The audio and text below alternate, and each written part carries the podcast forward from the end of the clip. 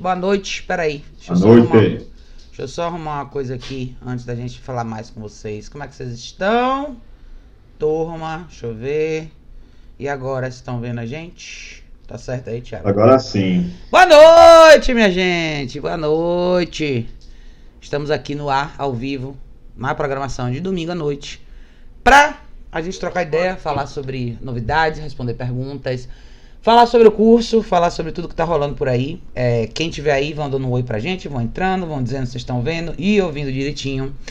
E uh, eu quero começar hoje, antes de a gente começar, a gente vai pegar umas perguntas que já tinham aqui para responder. Mas eu quero lembrar vocês que a gente está aí a todo vapor com os webinários e o curso online, tá? A gente vai para sexta semana do webinário, a sexta turma, na verdade, né? Começa amanhã, uma turma nova, tá super legal. Na verdade, o webinário é muito mais do que vocês imaginam, tá, gente? O webinário é uma forma de vocês trabalharem de, é, de uma maneira bem detalhada assim o que acontece com vocês, com seus cachorros. Então, independente do módulo que vocês entrem, é uma maneira bem bacana e interativa da gente trabalhar as questões comportamentais dos cães de vocês, sejam elas quais forem. É, tem gente que está nova nessa vida com cachorro, que está começando agora, que quer instrução sobre o que fazer com os cães. Tem gente que adotou cães adultos, tem gente que já tem cachorro há bastante tempo, tem problemas diversos e eu acho que a, o grande lance do webinar, o legal é a gente poder ver através dos vídeos que vocês mandam pra gente a vida real de vocês com os cães de vocês no ambiente de vocês. Então isso é muito bacana, tá? O webinário, além disso, a gente tem são cinco semanas, então são cinco aulas, uma aula por semana. Nos intervalos das aulas a gente faz as revisões super específicas de cada vídeo, de cada aluno. A gente faz isso no grupo do Facebook. É um conteúdo super extenso, muito mais do que muita, muita gente imagina. Então, além disso, vocês têm o um networking com os outros alunos. O grupo do webinário é com todos os alunos que já passaram pelo webinário. Então, vocês têm a oportunidade de ver o progresso dos outros alunos, acompanhar muita coisa dos outros alunos. É muito, mas é muito massa mesmo, tá, gente? Assim, talvez um formato, um dos formatos mais detalhados para a gente trabalhar com os cães de vocês mais até talvez em parte até do que o curso presencial, se eu for parar para pensar, porque é muito detalhe que a gente vê. Revise, volta o vídeo várias vezes e, e, discute o assunto e assim vai. Então, é muito legal. E pelo preço que tá, não dá pra perder essa oportunidade, tá, gente? Tá valendo super a pena. É, eu vou mostrar para vocês aqui. Se vocês quiserem saber mais sobre o webinário, basta entrar aqui no site em. Quando vocês entrarem no site, todos os cursos estão listados aqui. Mas a gente já facilitou, deixou tudo na página principal aqui. Aqui está o link do webinário, essa fotinha aqui da Lucy. É, basta entrar, preencher o formulário, tem o um botão de pagamento, quiser já pode fazer tudo aqui. E o curso online de cola eletrônica, gente, que a gente está fazendo com muito carinho para vocês. É só entrar aqui também, vocês vão ver todos os detalhes. O curso online de cola eletrônica ele é bem similar no formato do webinário, mas ele tem um bônus, que são os vídeos que vão ser para os alunos, vídeos exclusivos, um conteúdo exclusivo, educativo para os alunos. Então a gente está fazendo todos esses vídeos. Óbvio. A gente está fazendo todos esses vídeos é, bem detalhadozinhos para mostrar para vocês como todo o processo funciona, desde a introdução, desde o esclarecimento de como, como é cada equipamento, como cada equipamento funciona, o ajuste, tudo que vocês tiverem que imaginar, principalmente na fundação, né? A gente está focando muito nessa coisa de como construir a, como construir esse processo de comunicação com o cachorro versus só como resolver um problema mais sério, que eu acho que é o que acaba acontecendo quando as pessoas vêm no curso presencial. Aqui é construção mesmo e os intervalos das aulas permitem que vocês pratiquem. Então, vocês têm uma semana para praticar o que vocês viram nessa fase, mandar os vídeos de vocês para a gente revisar, para a gente olhar, enfim. Tá massa demais, cara. Não percam essa oportunidade. Não deixem de ver. Tá tudo no site dogworkshops.com, tá? Ó, galera aí, deixa eu dar um oi. Zé, boa noite, minha gente. Boa noite. Arthur. Arthur Pinheiro, querido, boa noite. Igor, boa noite. Opa! Zé falou: curso fala de cães agressivos. Tudo que você quiser falar, a gente fala sobre, tá? É muito o conteúdo que vocês precisam.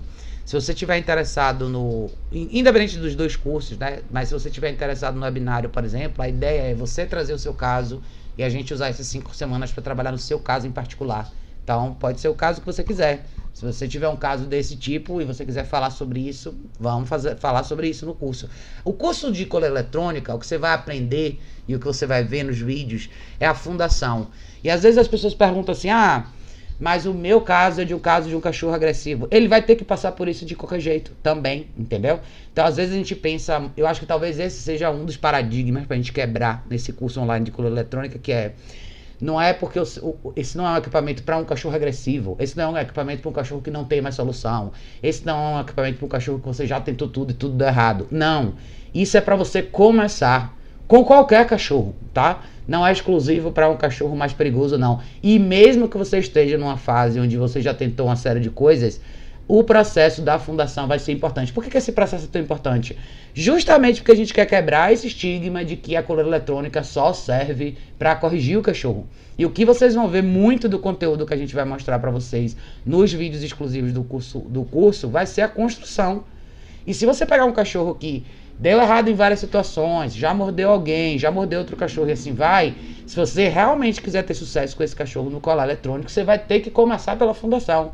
Porque muitas vezes, quando você começa pela fundação, você acaba eliminando esses outros problemas sem ter que entrar num embate de verdade com o cachorro, porque você vai criar todo um processo de referência com o cachorro antes que o problema, que o problema realmente apareça de novo, entendeu? Então, sim, a resposta curta é sim. Se você quiser, se você tiver um caso desse tipo e você quiser participar, seja do webinário ou do curso online de coluna eletrônica, pode entrar sem problema nenhum, tá?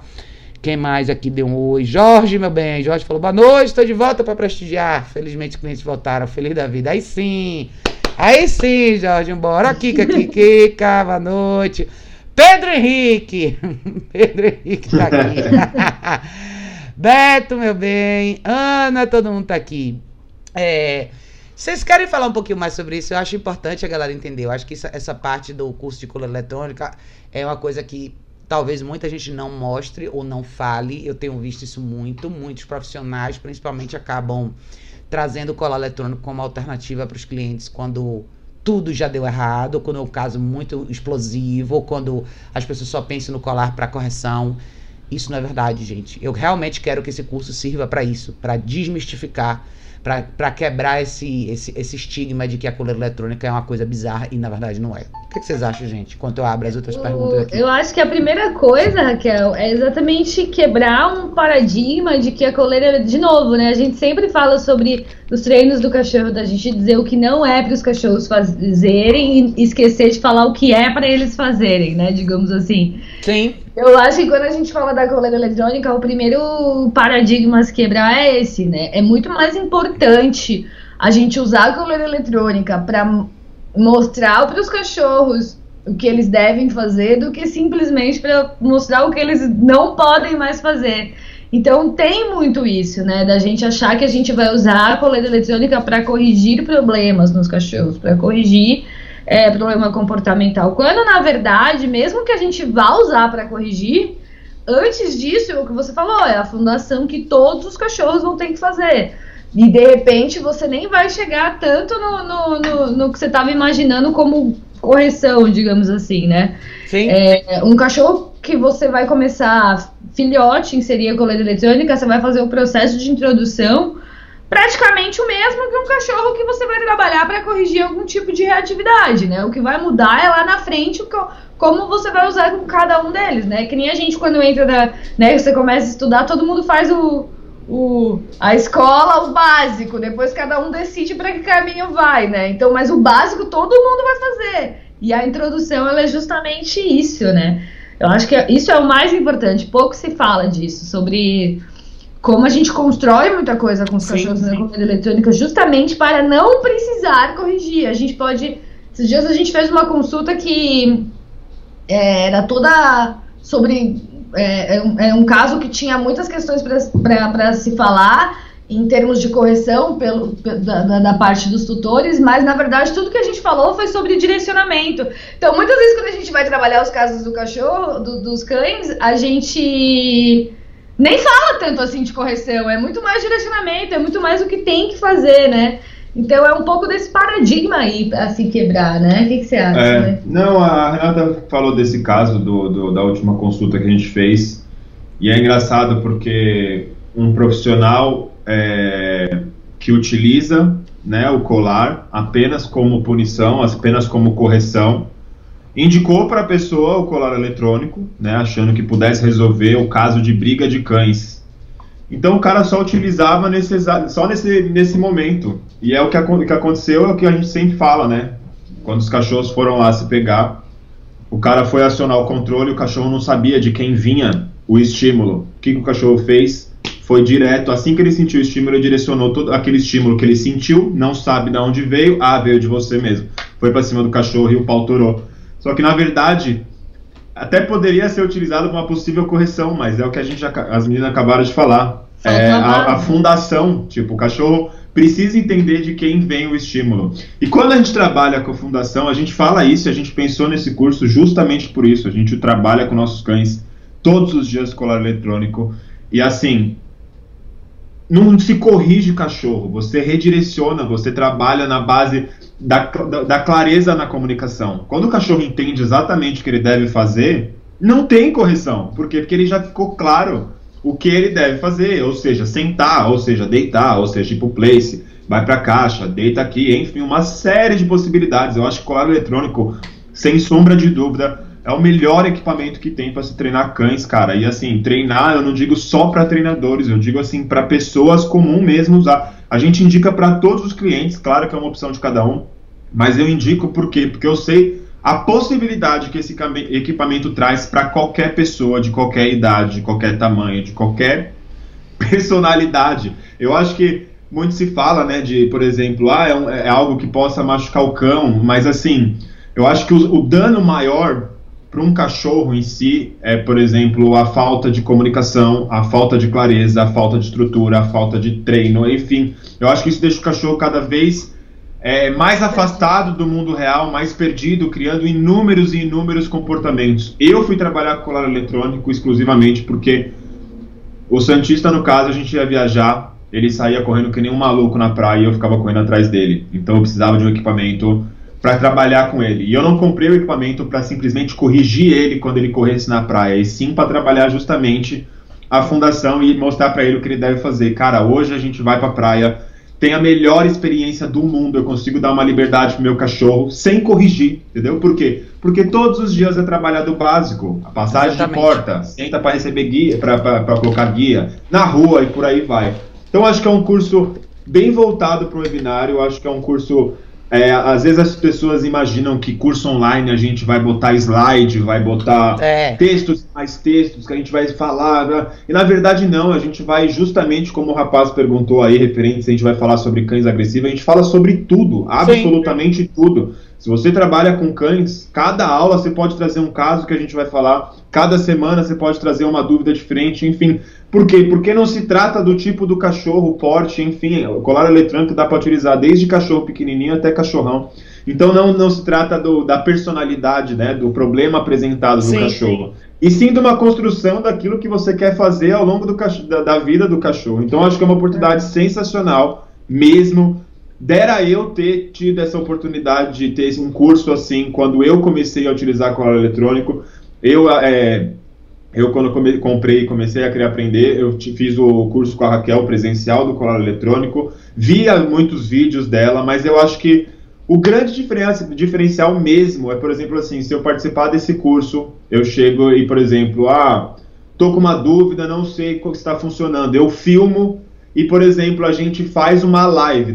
Todos vocês, gente, que gostam da live da Raquel do Bangalô, assistem, querem participar, Todas as correções é feito através de live, por exemplo, exclusivamente para o seu caso, exclusivamente para o vídeo que você mandou para gente. E Sabe? às é vezes é live longa, hein, Thiago? É, ou seja, você pode entrar lá e participar da sua própria correção e já tirar as, as dúvidas ao vivo, né? Ó, eu queria falar uma coisa interessante, Raquel, antes que eu, é, que eu lembrei aqui, de um exemplo, por exemplo, a gente estava falando correção, dire, direcionamento no colado eletrônico. Casos que aparecem muito, que a gente sabe que tem muito, né, hoje em dia, os os cães inseguros, os cães medrosos. O, qual a grande diferença do colado eletrônico para um cachorro inseguro? O direcionamento claro. É isso aí. O que esse cachorro precisa? Né? A gente sempre fala, um cachorro inseguro, um cachorro medroso, é um cachorro que não pode tomar nenhuma decisão, ele não tem condição de tomar decisão. Qualquer decisão que ele tomar vai ser uma decisão baseada no medo da insegurança e vai dar ruim. Por isso que tem o cachorro é, é, apresenta reatividade na rua porque ele é inseguro. O cachorro morde porque ele é inseguro. O cachorro foge porque ele é inseguro. O que, que ele precisa? Direcionamento claro, comunicação clara. E aí, por isso que a color entra. Ela não entra de fato. É lógico que a gente corrige, mas ela não entra como correção. Ela entra com a melhor ferramenta de comunicação clara para que o cachorro não tenha dúvidas Exatamente. do que ele tem que fazer. Eu lembrei disso que a gente recebeu mensagem da. A gente falou ontem com os donos do Gimba que a gente trabalhou e eles fizeram a primeira vez uma trilha com ele, com o colado eletrônico. Eles estavam falando que foi sensacional e não sei o quê, né? Então, e para ele foi um caso que a gente deu justamente para isso, para direcionamento. Só funcionou muito bem, eles só estão muito bem porque eles têm o colado eletrônico para direcionar o cachorro e não resta dúvida do que ele tem que fazer. É, mas é isso, gente. Ó, Reinaldo, Márcio tinha dado boa noite, boa noite, Márcio, Reinaldo. Ó, Pedro, lá vem Pedro. Ó, Pedro, ainda bem que você falou isso, porque a gente vai, vai usar seu exemplo aqui como debate. Ó, o que Pedro falou. Eu vou, eu vou, eu vou aproveitar que você está empolgado e eu tenho uma pergunta que eu vou botar para você responder, já que você falou isso aqui. Pedro falou assim. Eu sinceramente não usaria coleira eletrônica no meu cão. O latido é algo inerente à natureza deles e o latido muitas vezes serve para nos alertar sobre algo que acontece fora da nossa visão. Aí ele falou aqui eu tenho dó e vejo os cães usando cola eletrônica quando tomam um choque, saem gritando e correndo feito loucos. Eu usaria uma caneta que tem clique e ajuda a levar mais tempo e não causa dor. Primeiro, se você viu uma pessoa usando cola eletrônica e o cachorro sai pulando e gritando, a pessoa não sabe o que ela está fazendo. Se você toma isso como verdade absoluta e acha que isso é o treinamento de coleira eletrônica, você precisa estudar mais sobre coleira eletrônica, tá?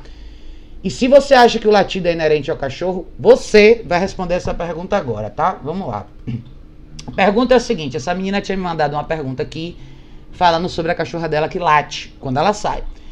Eu perguntei, ela só late quando ela sai? Quando você sai? Ela falou, obrigada Raquel por me responder. Sim, ela é apenas durante a noite. De dia em casa, é, de dia quando eu tô em casa é quando eu observo melhor. Mas quando eu tô presente, ela é sempre boazinha. Não late se chama a atenção dela. Ela me respeita, porém fica o tempo todo atrás de mim. Mas já vi que é da raça, é uma Beagle. Como não acreditei no vizinho, coloquei uma câmera em casa à noite e vi o tanto que ela estava agitada. Pensei até em arrumar uma coleira antilatido, mas fico com medo de quais consequências isso poderia acarretar. Me dê uma ideia do que fazer, por favor. E agora, Pedro? O que é que você faz? Pode me responder considerando que você disse que coleira eletrônica não é alternativa para você. E assim, ela, ela é uma menina que trabalha na área da saúde. Ela tem uma Beagle, ela trabalha à noite. Ela fica em casa durante o dia. A cachorra dela, enquanto está em casa, a cachorra dela fica atrás dela e não late. Quando ela sai à noite para fazer plantão, a cachorra passa a noite inteira fazendo latindo. Se você acha que o latido é inerente ao cachorro, o que, que você faz para resolver o problema dessa menina?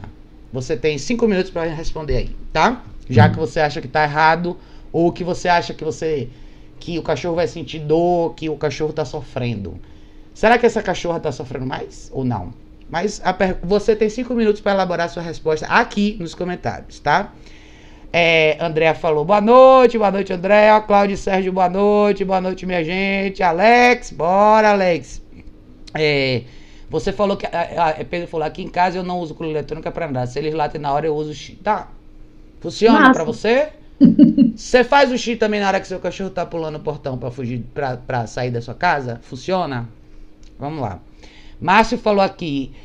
É, eu tava vendo como o canal do Mangalona Coleira Eletrônica para tradução da coleira. Foi, como, foi super do Thiago aqui que mostrou. Foi, tá muito legal o vídeo que ele fez, Márcio. Igor, é uma boa pro Pedro. Ô Pedro, você que falou que o, o cachorro pula e tudo mais, como a Raquel falou, é, eu realmente já vi cães pularem usando colar eletrônico, claro, porque a pessoa, como a gente falou, você deve estar desde o começo da live, você viu a gente falando que quando você é utilizado na fundação, né, do, do, da construção do comportamento, mas quando utiliza somente na correção, muito provável realmente que o cachorro tenha esse tipo de atitude. Mas se você tem dúvida perante a isso, é, precisa se informar, entendeu? É, se realmente é assim que funciona o colar eletrônico. Tem um vídeo massa que o Bangalô postou, inclusive ontem, sugiro que você dê uma olhadinha, que é eu trabalhando com um cachorro dentro da minha própria casa, um cachorro que está treinamento comigo, aonde eu, eu utilizo o colar eletrônico inúmeras e inúmeras vezes, tanto para passar por porta, tanto para entrar no place, caixa de transporte, por aí vai. Você vai ver o número de estímulos, você vai ver a resposta do cachorro. Eu acho que mais do que a gente ficar falando aqui se dá choque ou se não dá choque, entendeu? Veja. Eu acho que veja com seus próprios olhos, ou melhor, de repente se inscreve no curso de colar eletrônico. Eu acho que assim, é, sabe, a possibilidade está aí. Eu acho que. Agora, se realmente você não quer mudar a sua forma de pensar, também, também respeito sua opinião, mas eu acho que. Mas me dê solução, Pedro. Nossas lives né? aqui são voltadas para solução, tá? As pessoas mandam perguntas a gente dá soluções. Se você só traz uma, um argumento de crítica e não apresenta solução, você não apresentou nada. Então a argumentação tem que ser baseada em solução. Eu te dei uma pergunta agora, é pergunta real, é uma pergunta que a gente vai responder aqui.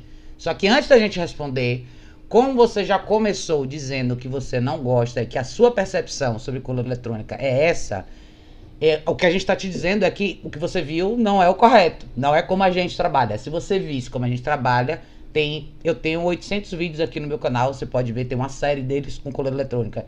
Tiago e Renata tem uma série deles com coluna eletrônica. A gente fala disso toda hora, a gente usa com nossos cachorros, a gente usa com os nossos clientes. A gente não faz nada escondido, as pessoas estão do nosso lado. Os clientes, você vai ver nos meus vídeos várias vezes o cliente comigo. No Bangalô, a mesma coisa. E a gente dedicou 20 minutos no início da live para falar sobre construção. Então, se nada disso entrou no seu ouvido e você continua querendo bancar a sua opinião, massa, mas me dê solução. Para mim, a argumentação é essa, tá? Você não quer usar, me diga como você resolveria o problema dessa menina. Estou esperando sua resposta, tá? É, Igor falou aqui, eu tenho um filhote aqui em casa, ele tem brinquedo para morder, mas o problema é que ele fica mordendo meu pé. Toda vez que eu me afasto dele, ele morde mais forte e começa a rosnar. O que fazer? Igor, você tem um filhote. Qual a idade do seu filhote? Um. Dois. É, quando o seu filhote está solto, o que, que você quer que ele faça? Vamos pensar agora em planejamento e usar bom senso para a gente pensar em solução, tá? Quando o seu cachorro está solto em casa, seja ele da idade qual for, de dois meses a, 30, a, a, a 13 anos, quando o seu filhote está solto, o que é realmente você quer que aconteça naquele período? Eu quero que ele deite e relaxe comigo na sala. O que, que você quer? Antes da gente pensar no que a gente quer interromper, a gente tem que ter um plano de, alternativa para aquela situação funcionar. É um pouco disso que a Renata estava falando um pouco mais cedo, quando a gente fala de coleira eletrônica e quando a gente fala de educação de cães seguros, principalmente, mas isso vale para todos os cachorros. Eu acho que muito do que falta para as pessoas é esse esclarecimento sobre o que eu quero que aconteça nessa situação em particular. Eu abri a caixa de transporte e tirei meu cachorro. Quero que aconteça o que agora? Se você não tem um plano o seu cachorro não tem uma regra ou uma orientação a seguir. Logo, ele vai olhar para você, velho. Você não tem um plano, então peraí que eu vou fazer o meu plano. Meu plano vai ser morder o seu pé. E aí você vai falar, eu não quero que você morda o meu pé. Tá, você quer que eu faça o quê? E o que que você vai fazer para que eu possa entender o que você quer que eu faça? Você entendeu? Comunicação.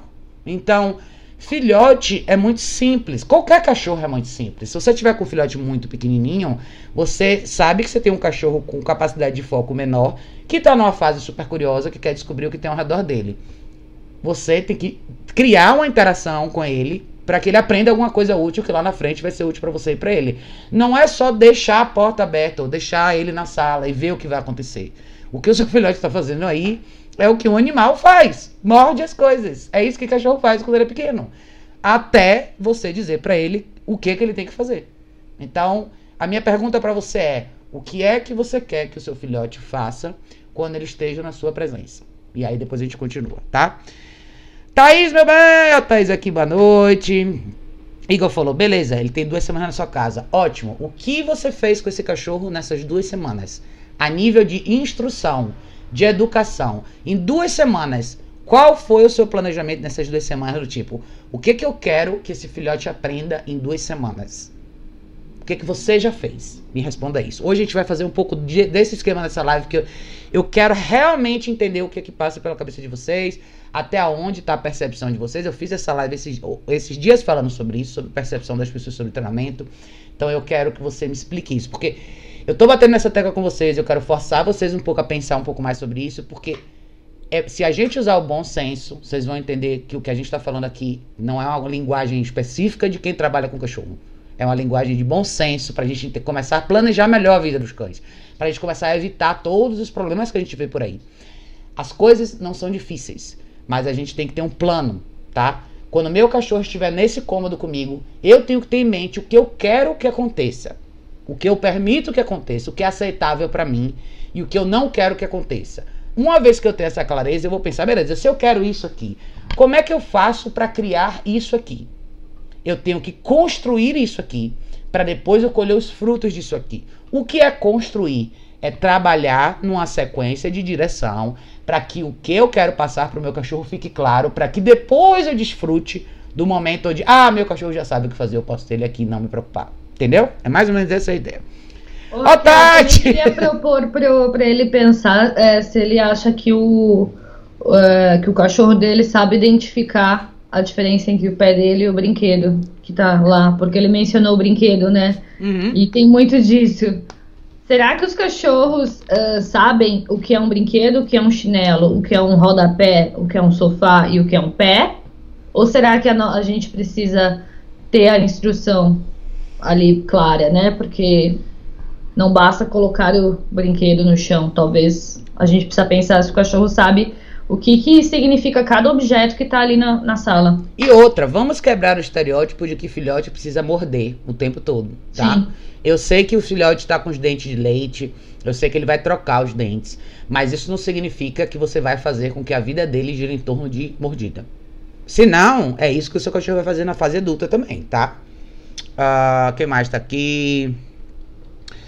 Ah, Andréa. Andréa falou: fui tentar ensinar meu filhote na esteira. Pensa, foi um fiasco. Ele não ficou nem a pau. Bem diferente do vídeo do Bangalô. Andréa, o que que você fez? Que idade tem o seu filhote? E como você fez a instrução na esteira, tá?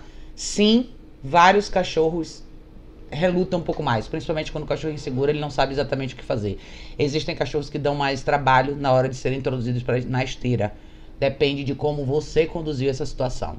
Eu não vi, eu não tenho como saber exatamente o que você fez. Tem cachorro que não gosta, tem, tem cachorro que não gosta. Mas existe uma arte em você conduzir o cachorro nessa situação. Eu acho que a esteira, pra muita gente, é uma coisa que talvez você. Algumas pessoas realmente precisam de ajuda presencial, de um profissional pra fazer. Porque às vezes você tem um cachorro um pouco mais difícil. Tem vários cachorros que são super fáceis de se adaptar na esteira, mas alguns cachorros dão um pouco mais de trabalho. Mas você tem uma série de outras coisas pra trabalhar com o seu cachorro. Talvez você não tenha ainda esse essa habilidade, você não tenha trabalhado o suficiente com cães diferentes na esteira pra você entender o que que pode acontecer, como pode ser caótico no início, como você transformar essa- esse momento de caos numa coisa um pouco mais tranquila, tá? Muitas vezes dá bastante trabalho. Então, às vezes você precisa de ajuda de Ô, alguém que Raquel, possa te mostrar como fazer. É, no nosso canal tem, eu não sei quantos vídeos de esteira, mas tem os casos da Sky, e não sei se é no YouTube do Bangalô ou no Instagram, que tem o caso da, da Ariel. São duas cachorras, cara, que deram um show pra andar na esteira. Inclusive, é, quem que foi que perguntou? Qual que é o nome da Andréa, pessoa? Andréa.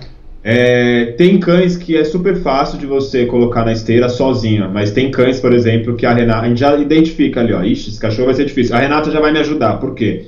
Porque é eu segurando a guia na parte da frente, incentivando o cachorro com a ração, e a Renata meio que do Bloqueando. lado e meio que de trás, bloqueando para que o cachorro não fuja da esteira. Porque se eu fosse fazer sozinho, esses cachorros que entram em pânico na esteira no primeiro momento, Tipo, ele vai sair da esteira. E eu não quero que ele saia da esteira, porque eu vou estar reforçando realmente que é isso que ele deve fazer quando a esteira liga. Então, quando a gente faz com que o cachorro vença essa batalha, pelos, sei lá, pelos primeiros 30 segundos de pânico, a Renata me dá um auxílio com o cachorro. E aí o cachorro começa a andar, flui numa boa, mas por quê? Porque teve ajuda. Então, não, como a, Renata- a Raquel falou, a gente não sabe, não viu o vídeo, não sabe como foi feito. Mas se você estiver sozinha, de repente tiver uma pessoa para te ajudar, no YouTube do, do Bangalô tem vídeo, tá? Onde eu tô na frente, a Renata tá, tá do lado, então de repente você pode ver de alguém te ajudar e a pessoa fazer exatamente o que a Renata faz, que é, às vezes tem que segurar na barriga, às vezes o cachorro quer sair da esteira, você só coloca seu corpo. A minha esteira, por exemplo, ela é colada na parede, ou seja, um lado já não tem para onde o cachorro fugir, o outro tá a Renata. Isso é, faz diferença também, então é mais ou menos pensar, né? É que eu acho também que o momento de colocar os cachorros na esteira, gente, existe um. um A grande parte dos cachorros é, existe ali um momento de objeção muito forte que talvez nem todo, nem todo mundo esteja preparado pra, Ah, sim. Se pra você, enfrentar é, e pra ver, né? se você pensar em objeção, velho, a Emma era, foi assim É também na mesmo. esteira. Tô falando que eu já tô um pouco traumatizada com processos de objeção, né? Você vai ver, se você vê a objeção na esteira, tem cachorro que vai fazer um escândalo homérico, vai se jogar pra É. trás, vai, vai arriar as partes da frente, vai frear as patas de trás, vai se jogar pro lado, vai querer sair pra frente, vai assim. Pode ser assim o verdadeiro show de horror, pra quem nunca E viu, né? É, e se você ceder nessa hora, só tende a ficar cada vez mais difícil, porque ele já entendeu como ele se livra dessa situação. Então, muitas vezes o momento de botar o cachorro na esteira é o momento de deixar completamente o seu emocional de lado. Se tem uma hora que você tem que deixar o emocional de lado, Sim. é a hora que você vai inserir o cachorro na esteira. Porque as objeções, é, sim, pode parecer que o- você pode se assustar e falar, meu Deus do céu, o cachorro tá sofrendo, ele vai fugir, não sei o que lá, e aí você desiste. Né? Porque existe uma objeção, né, gente? A esteira não é uma coisa normal pro cachorro Sim. subir e sair caminhando. Tem uma série de coisas, tem barulho, tem lona, tem, tem um monte É um de chão coisa. que se mexe, o Às vezes, tem, sai. às vezes tem cachorro que a gente trabalha um bom período com a esteira desligada, só dele subir e descer várias vezes, subir e descer várias vezes, depois liga a esteira com o cachorro fora da esteira, depois. Então, assim, é, você tem que né, ir vendo cada cachorro, mas não se assuste se o seu cachorro apresentou uma objeção, porque é a coisa mais normal do mundo é o cachorro. E, e equipamento também, tá? Eu já vi gente tentar colocar o cachorro na esteira, por exemplo, com peitoral. Fica completamente difícil, tá? Então reveja. A gente usa guia unificado ou prong, tá? Então isso Eu gosto mais até da prong pra fazer Eu também, condução na porque- esteira, porque você não corre risco do cachorro e, ficar engasgado e não sei Tá. o quê. É de novo mais um exemplo de que, por mais bizarra que a aparência da prong possa ser, ela é extremamente segura nessa hora. Aí sim o equipamento do seu cachorro não corre risco de se embolar, de fazer força demais e se machucar. Ele com certeza vai ser o equipamento mais seguro. Mas tem uma arte nisso. E se você é uma pessoa inexperiente, nunca introduziu esteira para um cachorro e seu cachorro é um cachorro mais difícil, veja esses vídeos no canal do Bangalô e de repente um dia você chama ajuda profissional para alguém que é mais experiente e pode te explicar. Até mais para você aprender a lidar, porque é um gráfico de altos e baixos, não é que você vai botar o cachorro e forçar tudo de uma vez só. É como a Renato falou, tem o subir e descer da esteira, tem o ligar e desligar a esteira, tem o cachorro dar dois, três passos e você desligar a esteira. Então, quando o cachorro é muito difícil, a gente faz um quebra-cabeça e vê as peças que se encaixam até o cachorro chegar lá, entendeu? É muito particular, tá? É, Sérgio tinha dito boa noite pra galera, boa noite, Sérgio. Ó, Beto aqui. Beto falou aqui, acho que essa é a grande sacada. Correção não é só estímulo físico, direção também é correção.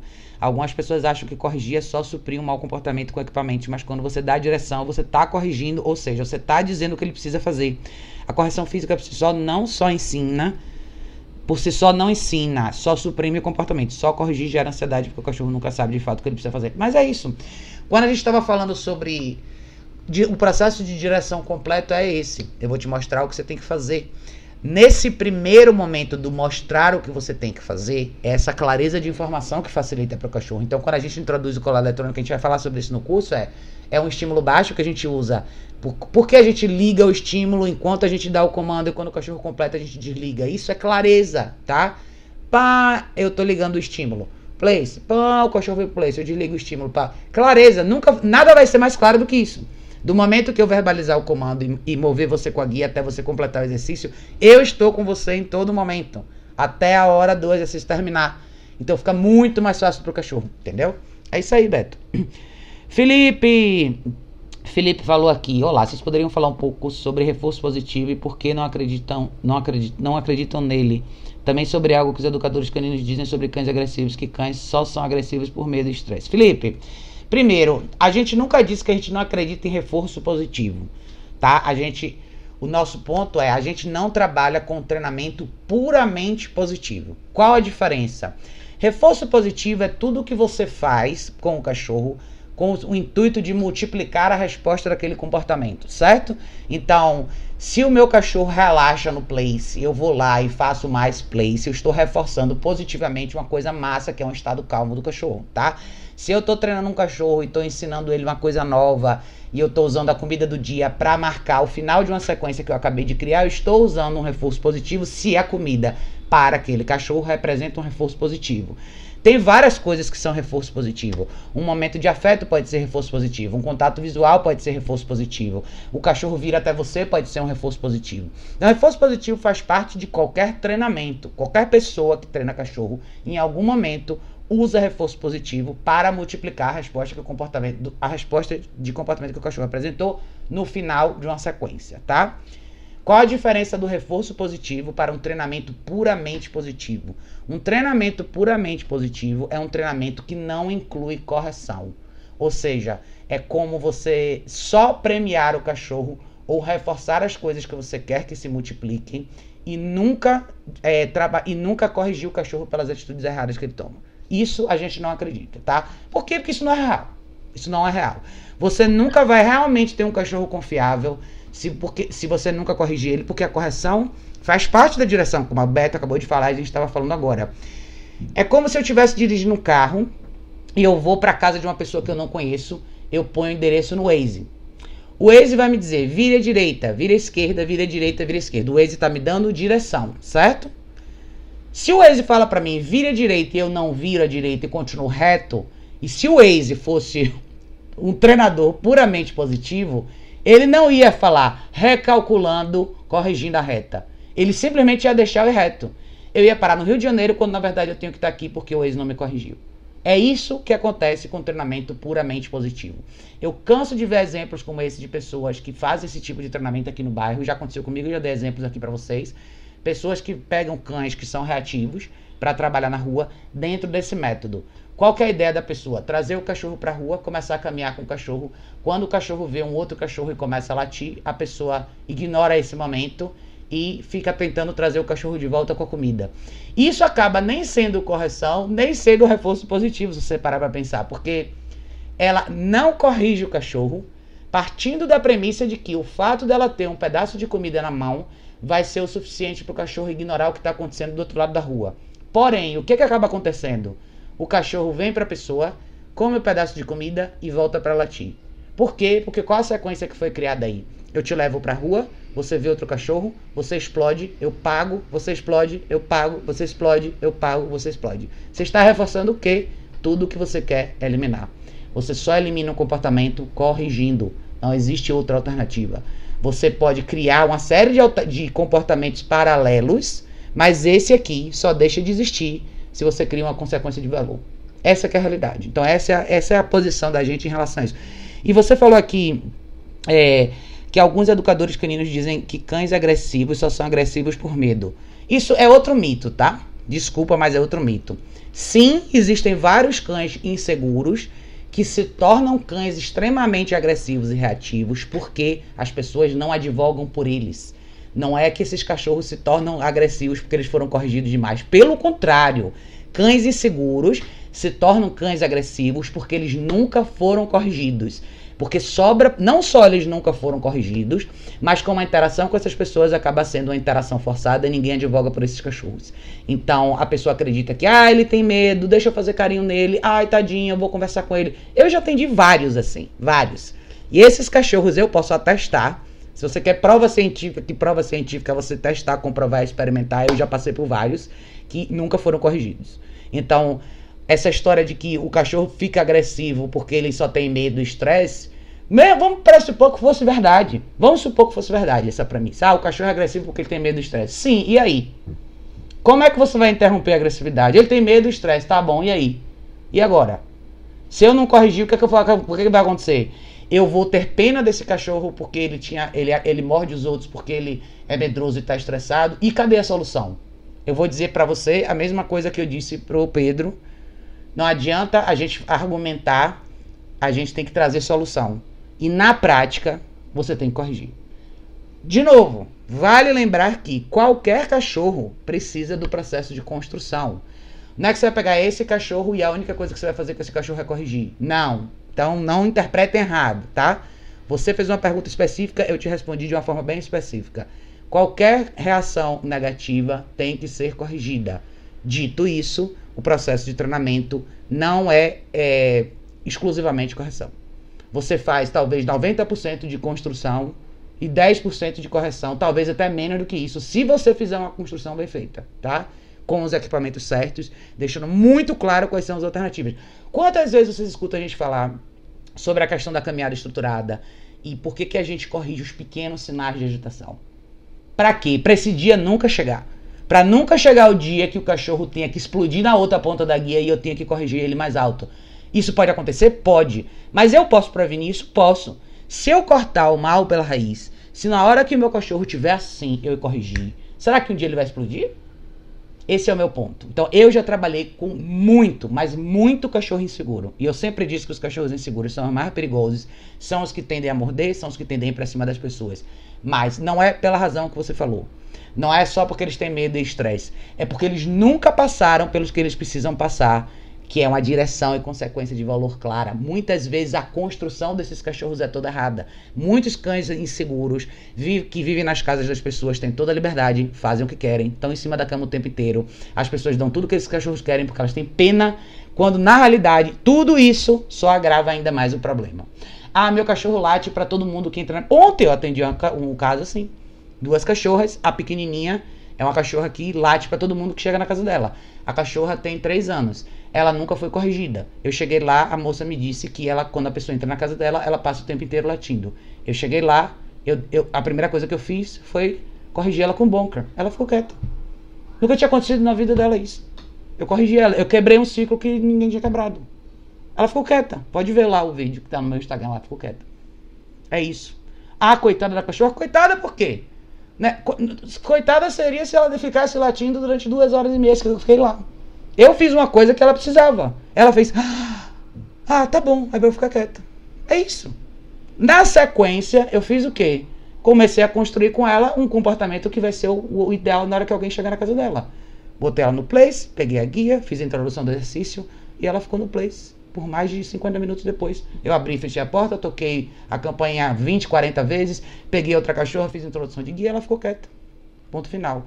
Existe estresse envolvido? Claro que existe. Processo de aprendizado tem estresse envolvido. Não adianta a gente justificar, ah, eu não vou fazer esse treinamento com cachorro porque vai gerar estresse. Então não tenha cachorro. Qualquer coisa que você vai introduzir para um cachorro novo tem estresse envolvido. Ah, o cachorro está com medo. Sim, como é que você vai ajudar ele a vencer o medo? Só reconhecer que o cachorro tem medo não é solução. Reconhecer que o cachorro tem medo, beleza, ele tem medo, sim, e agora? Quanta gente não sai com o cachorro porque o cachorro tem medo da rua? Se qualquer um de vocês tivesse visto a Emma nos três primeiros dias que ela chegou aqui, a reação dela na rua, muita gente nunca mais teria saído com ela. Ela tinha pânico de qualquer coisa na rua, gente andando na calçada na direção dela. E eu saio com ela todo dia, vocês podem ver ela na rua comigo, todo dia. Se eu não tivesse trabalhado com ela na direção, guia, movimento comigo. Existe uma situação difícil? Sim. Vamos passar? Vamos. Ela não daria comigo até hoje. Então, esse é o meu, meus dois centavos. O que vocês acham, gente? Não, eu acho que você tem toda razão. É, é isso. É, a gente também já pegou bastante cachorro inseguro. A maioria tende a, a ser exatamente isso, de latir, de garantir sempre espaço, porque nunca tem ninguém é, que deixa o emocional de lado e faz acontecer, traz a segurança que esse cachorro precisa, o direcionamento claro que esse cachorro precisa. Segurança que a gente diz para um cachorro inseguro não é carinho, não é afeto, não é invadir o espaço dele.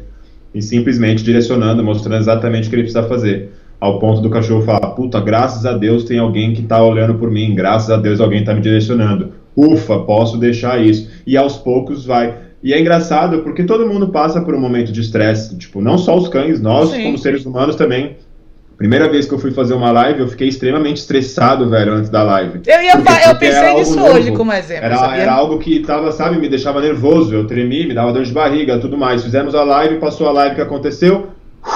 Da hora, bora, quero fazer mais uma live. Por quê? Porque eu superei o meu medo, né? Eu acho que o medo acaba limitando não, não, não acho, na verdade, é, é, a mais pura certeza, né? Acaba me limitando. Eu tenho medo de altura, por exemplo. Se eu for numa sacada de prédio, vai ser estressante para mim, entendeu? E eu não quero que ninguém me abrace, velho. Não tem, não, não, isso não vai fazer com que meu medo diminua. Não, entendeu? Não é dessa forma que, que se vence o medo, ou então o estresse. Eu acho que o que você vai fazer hoje em dia, qualquer aprendizado, é. se você vai fazer uma conta, você nunca fez, você vai quebrar a cabeça, vai se estressar, vai muitas vezes largar o material, não, agora eu vou pegar de novo, enfim, faz parte do aprendizado. É, eu acho é. que às vezes as pessoas imaginam que quando se fala em aversivos, em correção de cachorro, eu acho que o, o maior exemplo do, do, que significa correção é o que o Beto falou no comentário do Beto. Eu acho que direcionamento já é uma correção. Sim. O cachorro tende a querer avançar na visita. Quando você pega o cachorro e bota ele na caixa de transporte, dá uma nova forma, um place,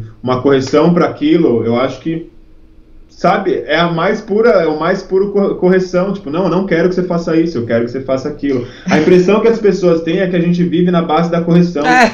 É, a, a, gente faz com que o cachorro erre para a gente corrigir, sendo que é completamente ao contrário, Exatamente. sabe? A gente direciona, direciona, direciona, pra mostra, mostra exatamente o que o cachorro tem que fazer ele fez errado, é óbvio que eu vou corrigir. Como que eu como que eu corrijo? Depende do caso. Existem problemas erros que os cachorros cometem que é inaceitável, por exemplo. Se o cachorro tentar avançar na minha visita e morder, é, ina é, é inaceitável. Eu não preciso que ele morda, rasgue o braço da minha visita para minha. Ah, não, mas ele só fez isso, moça, porque ele tem medo. Exatamente. Entendeu? Que mundo a gente está vivendo, gente? São animais predatórios. Sabe? Não, não, não, a gente não tá falando de, de, de ursinho, de pelúcia. Não, os problemas são reais. A gente já deu uma menina outro dia, coitada, ela adotou um cachorro na maior boa vontade. O cachorro foi e mordeu a boca dela. A boca dela, por pouco, ela só não teve que refazer o lábio porque ela tava de máscara.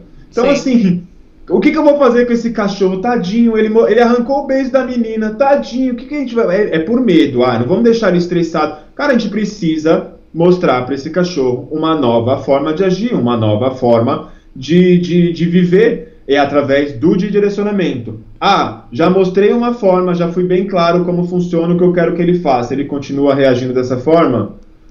É correção. Por quê? Para acabar esse comportamento.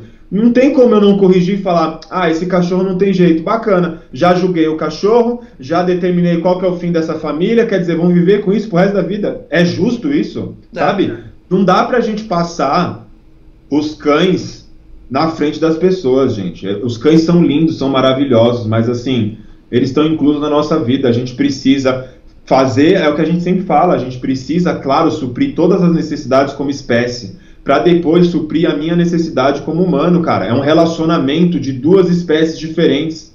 Entendeu? Eu entendo, cara. Por exemplo, é claro que eu não vou corrigir um cachorro, o meu filho, do mesmo jeito que eu vou corrigir um cachorro. Por quê? Porque é um humano, ele consegue entender um cachorro. São, é outra espécie, é outra forma de entendimento. Não tem como a gente ignorar um comportamento ruim achando que daqui dois anos passa porque ele ficou adulto. Não, não, não, não, vai, não vai acontecer. Exatamente. Acho... A, a, pessoa que perguntou do filhote está mordendo. Ninguém falou de, de você pegar um cabo de vassoura e dar no filhote porque ele está mordendo sua pata. A gente fez o quê? O que você quer que seu cachorro faça? Ou seja, a gente está querendo que vocês falem para a gente direcionamento. Tá bom, esse cachorro não pode me morder. Para que eu não para que eu nem, nem precise corrigir esse cachorro porque ele está me mordendo, o que eu posso fazer para que ele não venha morder meu pé, por exemplo? É isso que a gente está falando. E eu quero que é você... uma forma de correção. É, e eu quero que assim a gente quer que vocês comecem a pensar mais em construção, gente. A história do filhote é um exemplo. Se você pensar em cachorro medroso, medo é, um, é uma das coisas que mais paralisa qualquer ser. Um cachorro medroso em pânico não consegue raciocinar e pensar no que ele precisa fazer, não consegue aproveitar nada da vida. Um cachorro medroso que segue você pela casa o dia inteiro, porque encontra em você o único ponto de conforto, esse cachorro não é feliz, gente. Se você quer achar que você está trazendo conforto, você não está. Você está empurrando a sujeira para debaixo do tapete. Você precisa mostrar uma nova forma desse cachorro ser. Então, para muita gente, às vezes é difícil você falar: ah, eu vou introduzir o exercício do place para esse cachorro, para esse cachorro não me seguir mais. É claro que na primeira sessão vai ter estresse. Ele vai pôr a língua para fora, ele vai ficar ofegante, ele vai se tremer, ele vai querer levantar, ele vai sair do lugar 30, 40 vezes. Por quê? Porque ele não está acostumado a fazer aquilo.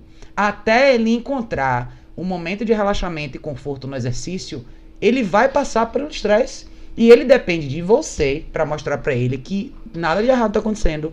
Você só está ensinando um novo formato, que ele precisa deitar e relaxar. E uma vez que ele relaxe, ele vai ter no exercício a melhor recompensa. É mais ou menos por aí que a gente quer que vocês pensem, tá? Ana tinha perguntado aqui. Ana falou, Raquel, a coleira eletrônica dá choque ou estimula com vibração? São duas coisas diferentes, Ana. Coleira eletrônica tem três funções. Ela não é choque, tá? Quero deixar isso bem claro para vocês. Não é tipo o dedo na tomada. A tecnologia da coleira eletrônica que a gente usa é estimulador muscular, tá? É a mesma tecnologia usada em fisioterapia. Quem tem acidente de carro ou já teve problema articular já fez isso. Você vai no fisioterapeuta, ele vai botar os pontos de contato na sua perna, no seu joelho, no seu ombro, no seu braço, onde for, e ele vai trabalhar com níveis de estímulo diferente para estimular o seu músculo a se mover novamente. É isso. Então, quando você bota a cola eletrônica no cachorro, tem dois pontos de contato. Quando você aciona ela, você vai sentir o músculo se mover para fora. É tipo uma onda para fora, tá? Então, essa é uma função. A segunda função é a vibração, que é como um celular vibrando, só que a vibração não é regulável, é um tom de vibração só. E existe o tom, que é só um apito, só um barulho, tá? Então você pode usar essas três funções de formas diferentes.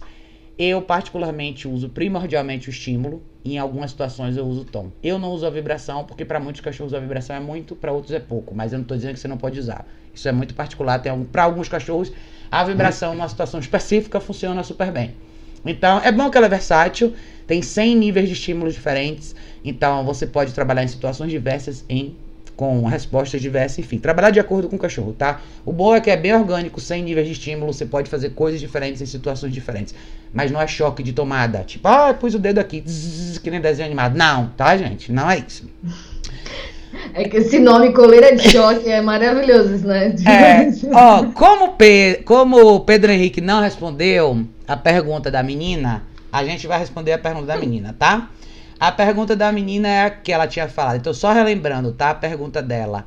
Ela tem uma Beagle, ela é uma menina que trabalha à noite, ela é uma profissional de saúde.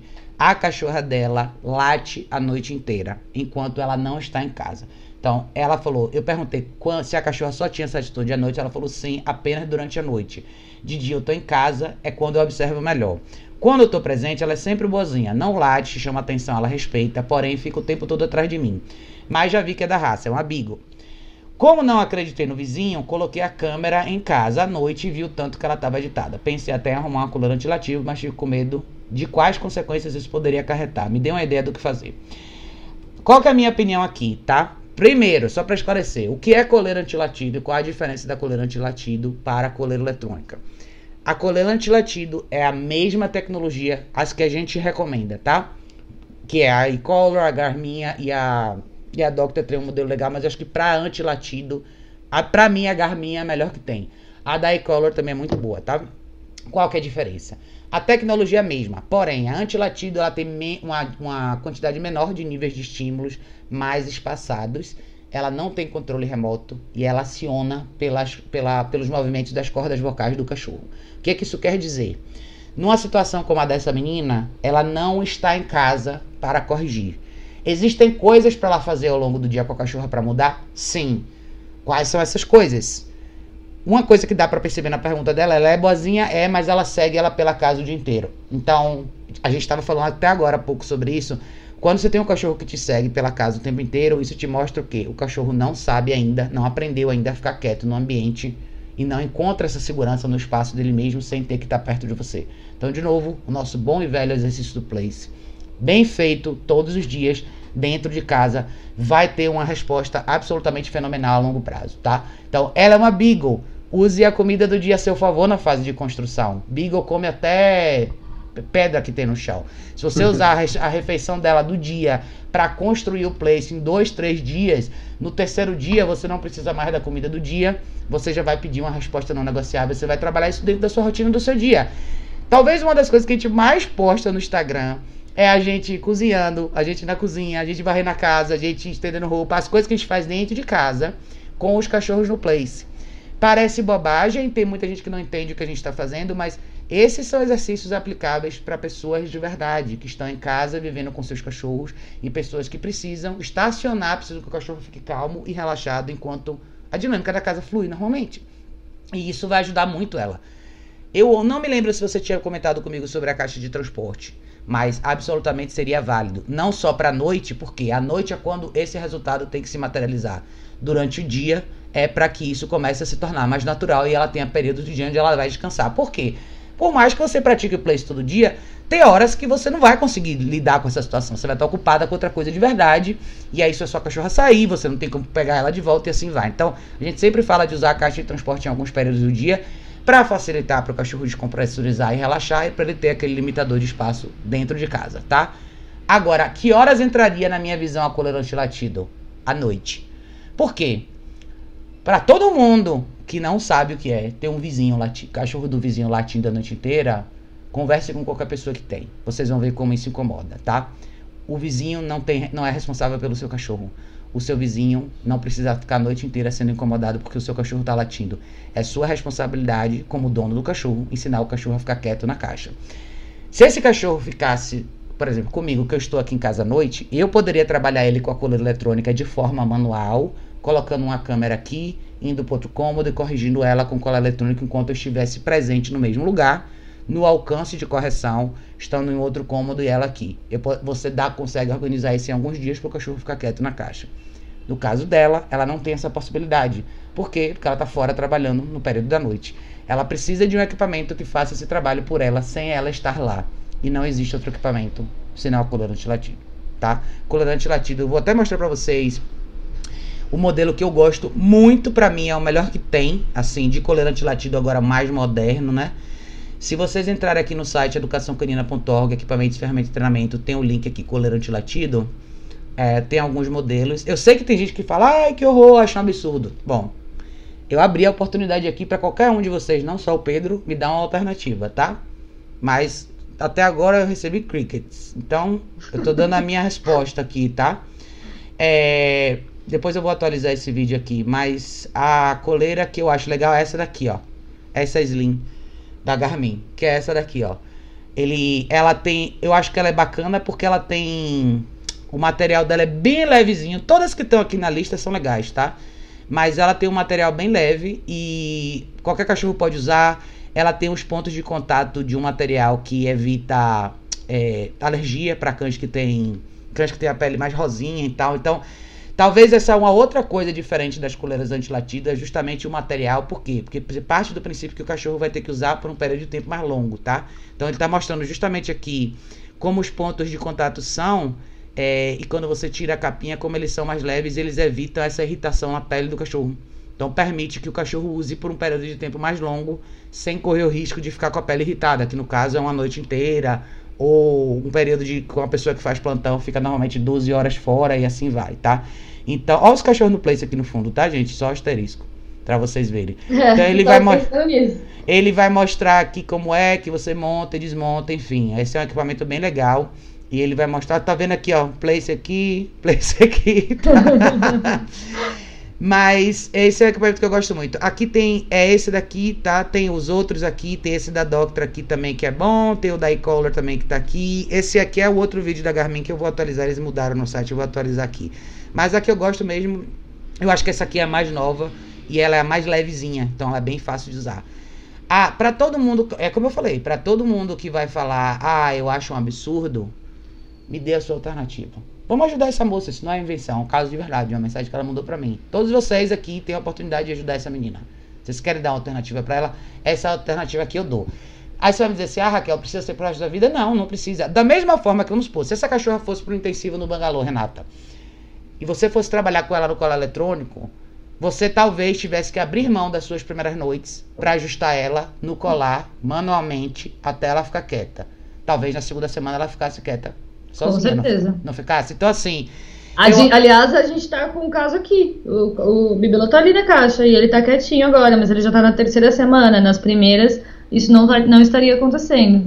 Então, não é assim. Então, é eu, assim, acho, que, eu acho que talvez para todo mundo que tem essa percepção negativa em relação ao uso de colar eletrônico, seja no formato de coleira eletrônica como a gente usa, ou na coleira antilatido, que para muita gente é a última alternativa, é o que sobra de opção vocês não dão alternativas para as pessoas. Então não adianta você dizer, ah, eu nunca usaria, ah, eu acho absurdo, ah, coitado, o cachorro vai sofrer. Tá bom, qual que é a sua solução? Porque o mercado é de soluções. Hoje, talvez, as pessoas doam o cachorro, ou largam na rua ou abandonam os cachorros, porque não conseguem solucionar uma coisa desse tipo aqui, tá?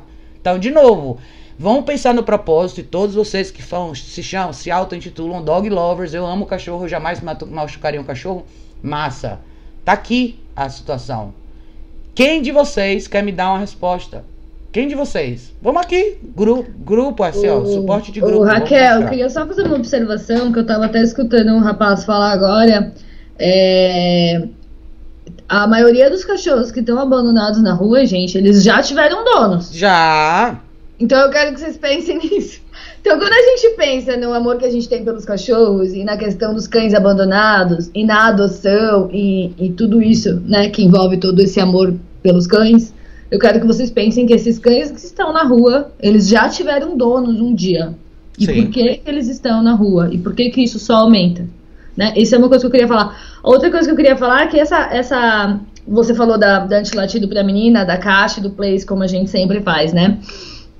É, o, quando a gente é, coloca o place, ele ajuda você a criar essa distância, porque tá claro que esse cachorro não consegue ficar sozinho, né? E aí, se eu tenho um cachorro que não fica sozinho quando, tô, quando, quando ele tá comigo, o que dirá quando eu saio, né? Não vai fazer muito sentido nele.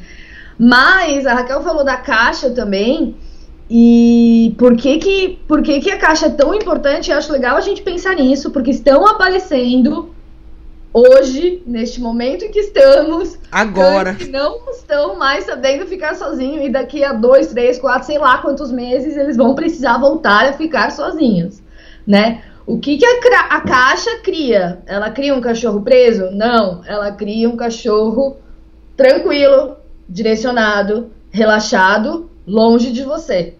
Com você em casa, isso, isso vai começar com você em casa. Então eu tô em casa, massa, meu cachorro vai dormir um pouquinho ali na caixa por uns, umas três horas. Por quê? Porque no dia que eu precisar sair por umas três horas e eu colocar ele lá, vai ser tranquilo para ele. Não é tranquilo para o cachorro estar o tempo todo com você e você sair e ele ficar. Por que, que a cachorra late, se a gente for pensar, né? A gente sempre, a gente sempre quer falar o porquê dos comportamentos Sim. dos cães, né? A gente sempre quer explicar o porquê as coisas acontecem. Então vamos explicar. Por que, que a cachorra late desesperada na sala e fica agitada e, e a mulher pôs a câmera e viu que a cachorra fica desesperada?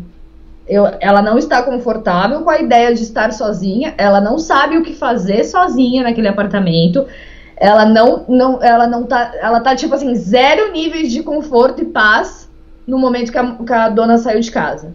Por que, que a caixa de transporte é a solução? Porque a gente cria a resposta e cria um local onde, onde ela pode associar que, ah, beleza, agora é hora de eu ficar aqui dormindo relaxada, porque daqui a pouco ela vem aqui, ela volta e me, e me diz o que eu tenho que fazer de novo. Quando a pessoa sair, ao invés da cachorra ficar desesperada, rodando na sala latindo, desesperada nesse estado mental não saudável, ela vai estar o quê? Dormindo, relaxada, no estado mental de sono dos justos. Exatamente. Sonhando, contando carneirinhos. É já que a gente quer usar essa coisa, é, né, do quanto os cachorros ficam bem ou ficam mal, nesse momento em que a dona sai e o cachorro tá na caixa, ele tá num sono tranquilo contando carneirinhos. No momento que ele tá na sala pulando, desesperado, ele não está confortável. É só uma forma de enxergar, né? Que a gente tem que começar a ver as coisas pelo ponto de vista do, do, do que o cachorro tá passando de fato, né? Então, minha dica é para vocês todos que estão preocupados como os cachorros de vocês vão ficar sozinhos em casa, comecem hoje, amanhã, se possível, que eu acho que hoje já não dá mais tempo de comprar. É. amanhã a inserir, nem que seja um pouquinho do seu cachorro no place quando você lava a louça, depois um pouquinho do seu cachorro na sala, na caixa de transporte, meia hora, uma hora, duas horas, três horas. E um dia você vai precisar, numa emergência, sair. É o que a gente sempre fala.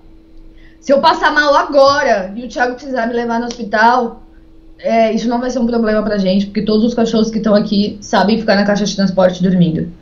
Isso é justo. Sim. A gente já combinou uma resposta, já tá todo mundo de acordo aqui. Os cachorros dormem tranquilo na caixa.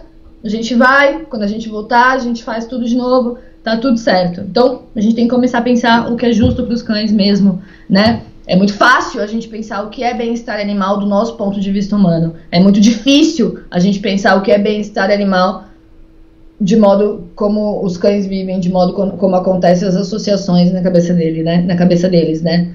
Então, é um pouco disso, né? Eu acho que tudo gira muito em torno de uma relação extremamente emocional com os cães, da gente descarregar todas as nossas emoções nos cães. A gente cansa de ver pessoas que adotam cães porque fulano tá com depressão, adotam cães porque ciclano não tá gostando de ficar sozinho, né, né? Os cães, é injusto a gente dar essa função para os cães, né? Então, se a gente quer um cão para ser nosso companheiro, a gente tem que pensar do ponto de vista nosso, mas do ponto de vista deles, o que é bom para eles, né?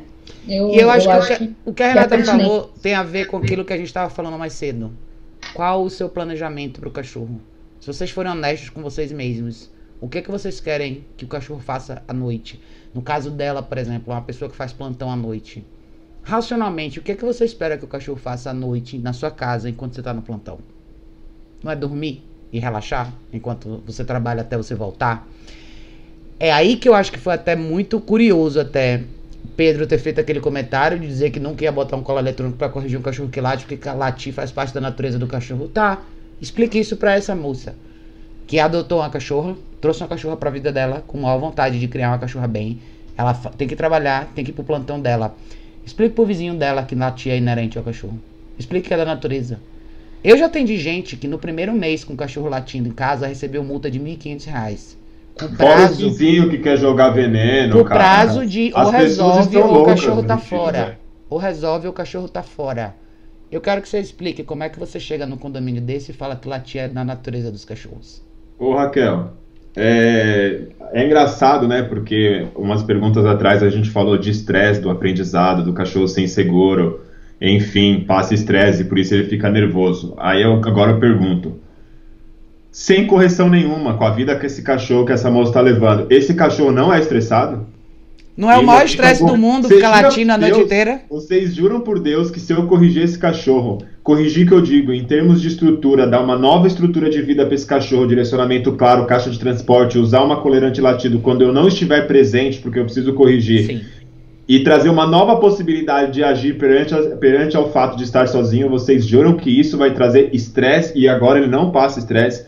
Gente, é tipo assim, é, é, é o que a Raquel fala, né? A gente conversa bastante sobre isso é, é usar um pouco mais assim um, um pouco mais de noção, sabe, assim, do que realmente deve ser feito, do que realmente é, é fantasioso, cara.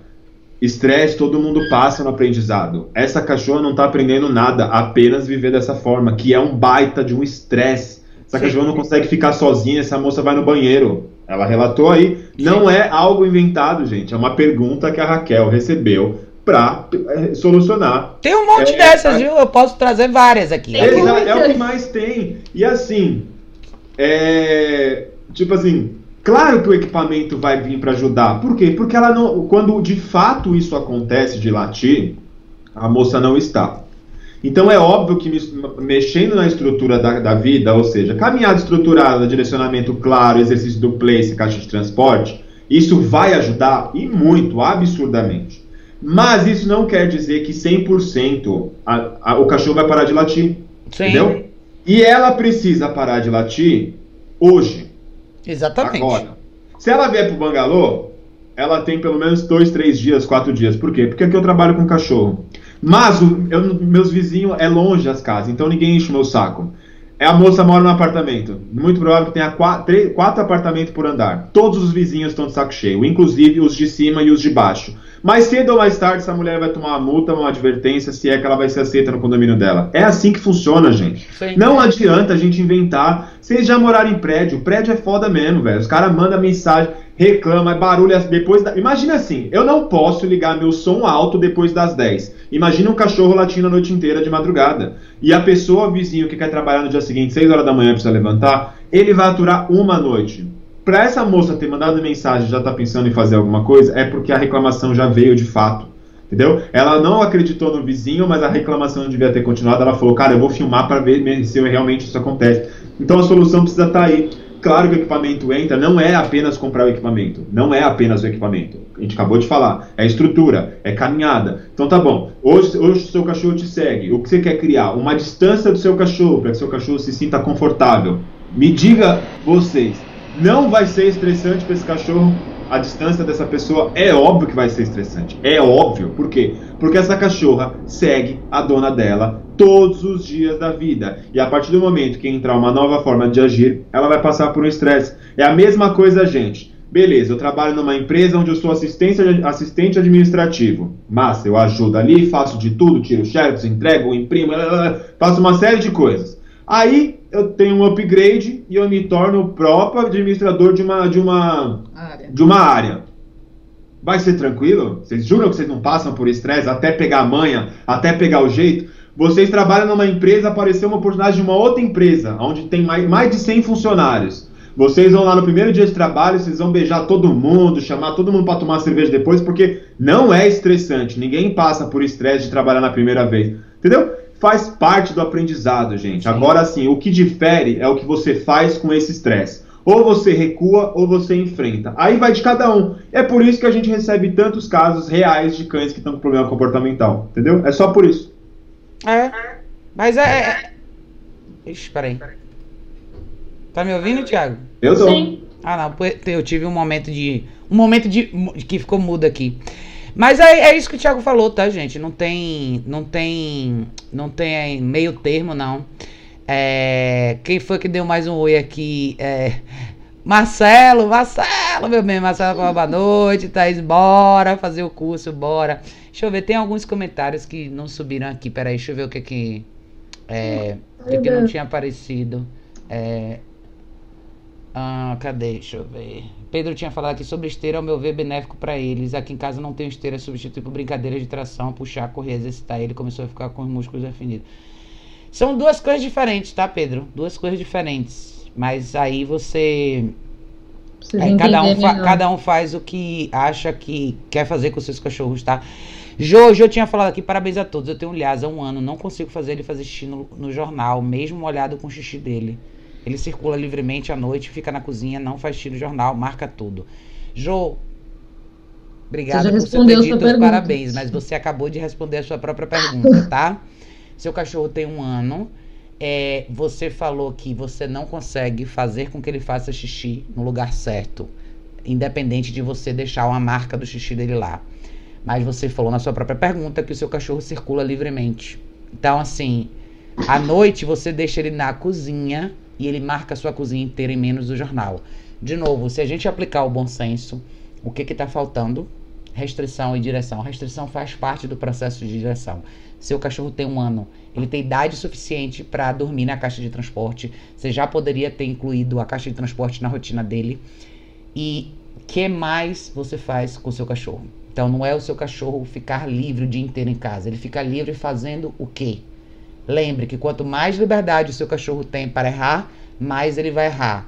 Com um ano, se ele está fazendo isso e marcando a, a, sua cozinha inteira de noite, a caixa de transporte resolve seu problema amanhã. Você entrar, introduzir a caixa de transporte amanhã e começar a fazer esse processo com ele. Assim, a gente fala isso em todas as lives aqui. Introduzir a caixa de transporte, seu cachorro vai dormir na caixa de transporte. Caixa de transporte, já muitos anos atrás, acho que uns três anos atrás, eu escrevi um artigo falando sobre essa questão da responsabilidade de quando a gente usa a caixa de transporte. A caixa de transporte ela vem com a responsabilidade de você monitorar o dia do seu cachorro, certo? O que, que eu quero dizer com isso? Você vai monitorar, monitorar a hora que o seu cachorro vai para a caixa, quanto tempo ele fica, que horas ele tem que sair, que horas ele vai no banheiro, que horas ele bebe água, que horas ele caminha, que horas ele faz qualquer atividade junto com você. Isso requer vontade de participar da vida do cachorro. Talvez muita gente não sabe como isso funciona, massa, mas uma vez que você entende isso, Deixar o cachorro livre muitas vezes é a gente abrir mão dessa responsabilidade de ter que microgerenciar o cachorro. Não tem segredo, tá, Jô? Dê uma olhada nos vídeos aqui sobre caixa de transporte. É, Tiago e Renatinha fazem, fazem vários vídeos em relação a isso. Esse é um problema, é o mais simples dos problemas para resolver. É o mais simples de todos. Se durante uma semana, na primeira semana, você já resolve esse problema, seu cachorro vai ter mais restrições, então ele vai estar na caixa de transporte. Quando ele sair, ele sai da caixa com você na guia, você leva ele direto pro banheiro. Ele fez, fez, não fez, ou ele está no place com você, ou ele volta para a caixa de transporte. O que você vai eliminar? A possibilidade de ele errar. Simples assim. Ele não tem mais chance de errar. Seu cachorro só erra porque ele tem chance de errar. Seu cachorro só marca no lugar errado porque ele tem chance de marcar no lugar errado, tá? Caixa de o xixi, o, o, o, Raquel, é só pra ela entender que o xixi, esse xixi que, que ela tá falando da cozinha, ele tem muito mais a ver com o condicionamento do que uma necessidade fisiológica, tá? Totalmente. Então, quando a gente vê os cães fazendo xixi, tudo quanto é lugar, fazendo xixi pela casa inteira, não é porque ele tá apertado para fazer xixi, não é uma necessidade fisiológica, é um condicionamento. Ele, né, os cães são, a gente não precisa entrar nessa lenga-lenga explicar o, o lance do, do, todo do xixi, mas é isso, por isso que quando a gente fala da, do, do, de, de consertar, entre aspas, os xixis no lugar errado, a gente fala da, da restrição de espaço. É quase que. Você tem esse controle de condicionamento, entendeu? Porque vira o, quase o... que uma obsessão o cachorro ficar pi, pi, pi, pi, é. pi, pi, pi, pela casa inteira. E o cachorro não precisa ir fazer xixi no meio da noite, toda noite, gente. Isso é condicionamento mesmo. Sim, cachorro. Oh, e outra, né? É, dá muito mais trabalho você ficar controlando o seu cachorro com total liberdade do que você gerenciar ele o dia inteiro do seu lado, o que ele deve fazer. Vai por mim, a gente trabalha com grupos de cães, cara. Se eu desse liberdade para 15 cães, eu ia ter muito mais trabalho do que trabalhar direcionamento com todos eles. Por quê? Porque ia ser 15 cães errando o tempo todo. Então, é mais uma vez, cara, Prevenção. não é a correção, não é a bronca que você vai dar no seu cachorro. Ah, e tem que pegar o cachorro fazendo no ato. Se você pegar seu cachorro fazendo no ato, é sinal que ele já está com liberdade excessiva. Ele já Ou fez. Seja, não é uma questão de, ah, não, eu, é que eu nunca pego ele fazendo no ato, por isso que ele ainda faz. Não, ele só faz porque ele tem a liberdade de fazer. Então é como a Raquel falou, em uma semana você trabalhando place ou caixa de transporte, bota o cachorro no jornal, fez xixi massa, não fez, volta pro place. Ah, de, dá meia hora, ele de novo, e assim vai, assim vai, você faz com que o cachorro não tenha a possibilidade de erro. Então, todas as vezes que ele faz, ele acerta. Toda vez que ele faz, ele acerta. E assim vai, assim vai, assim vai. Chega uma hora que já está dentro da, da vida dele. E aí ele já sabe exatamente onde fazer. Mas isso não quer dizer que beleza, ele faz um jornalzinho, agora ele pode ter a liberdade do mundo. Não, porque agora ele aprendeu a fazer xixi. Então, ele só faz xixi no jornal. Ele pode ter outros problemas comportamentais dentro da sua casa, da sua casa é, da mesma forma que o xixi. Por quê? Por conta do excesso de liberdade. Tá? Então, esse do xixi, cara, é uma das coisas mais simples do mundo se resolver. De verdade, eu não sei como existe tanto curso online de como fazer xixi e cocô no lugar certo.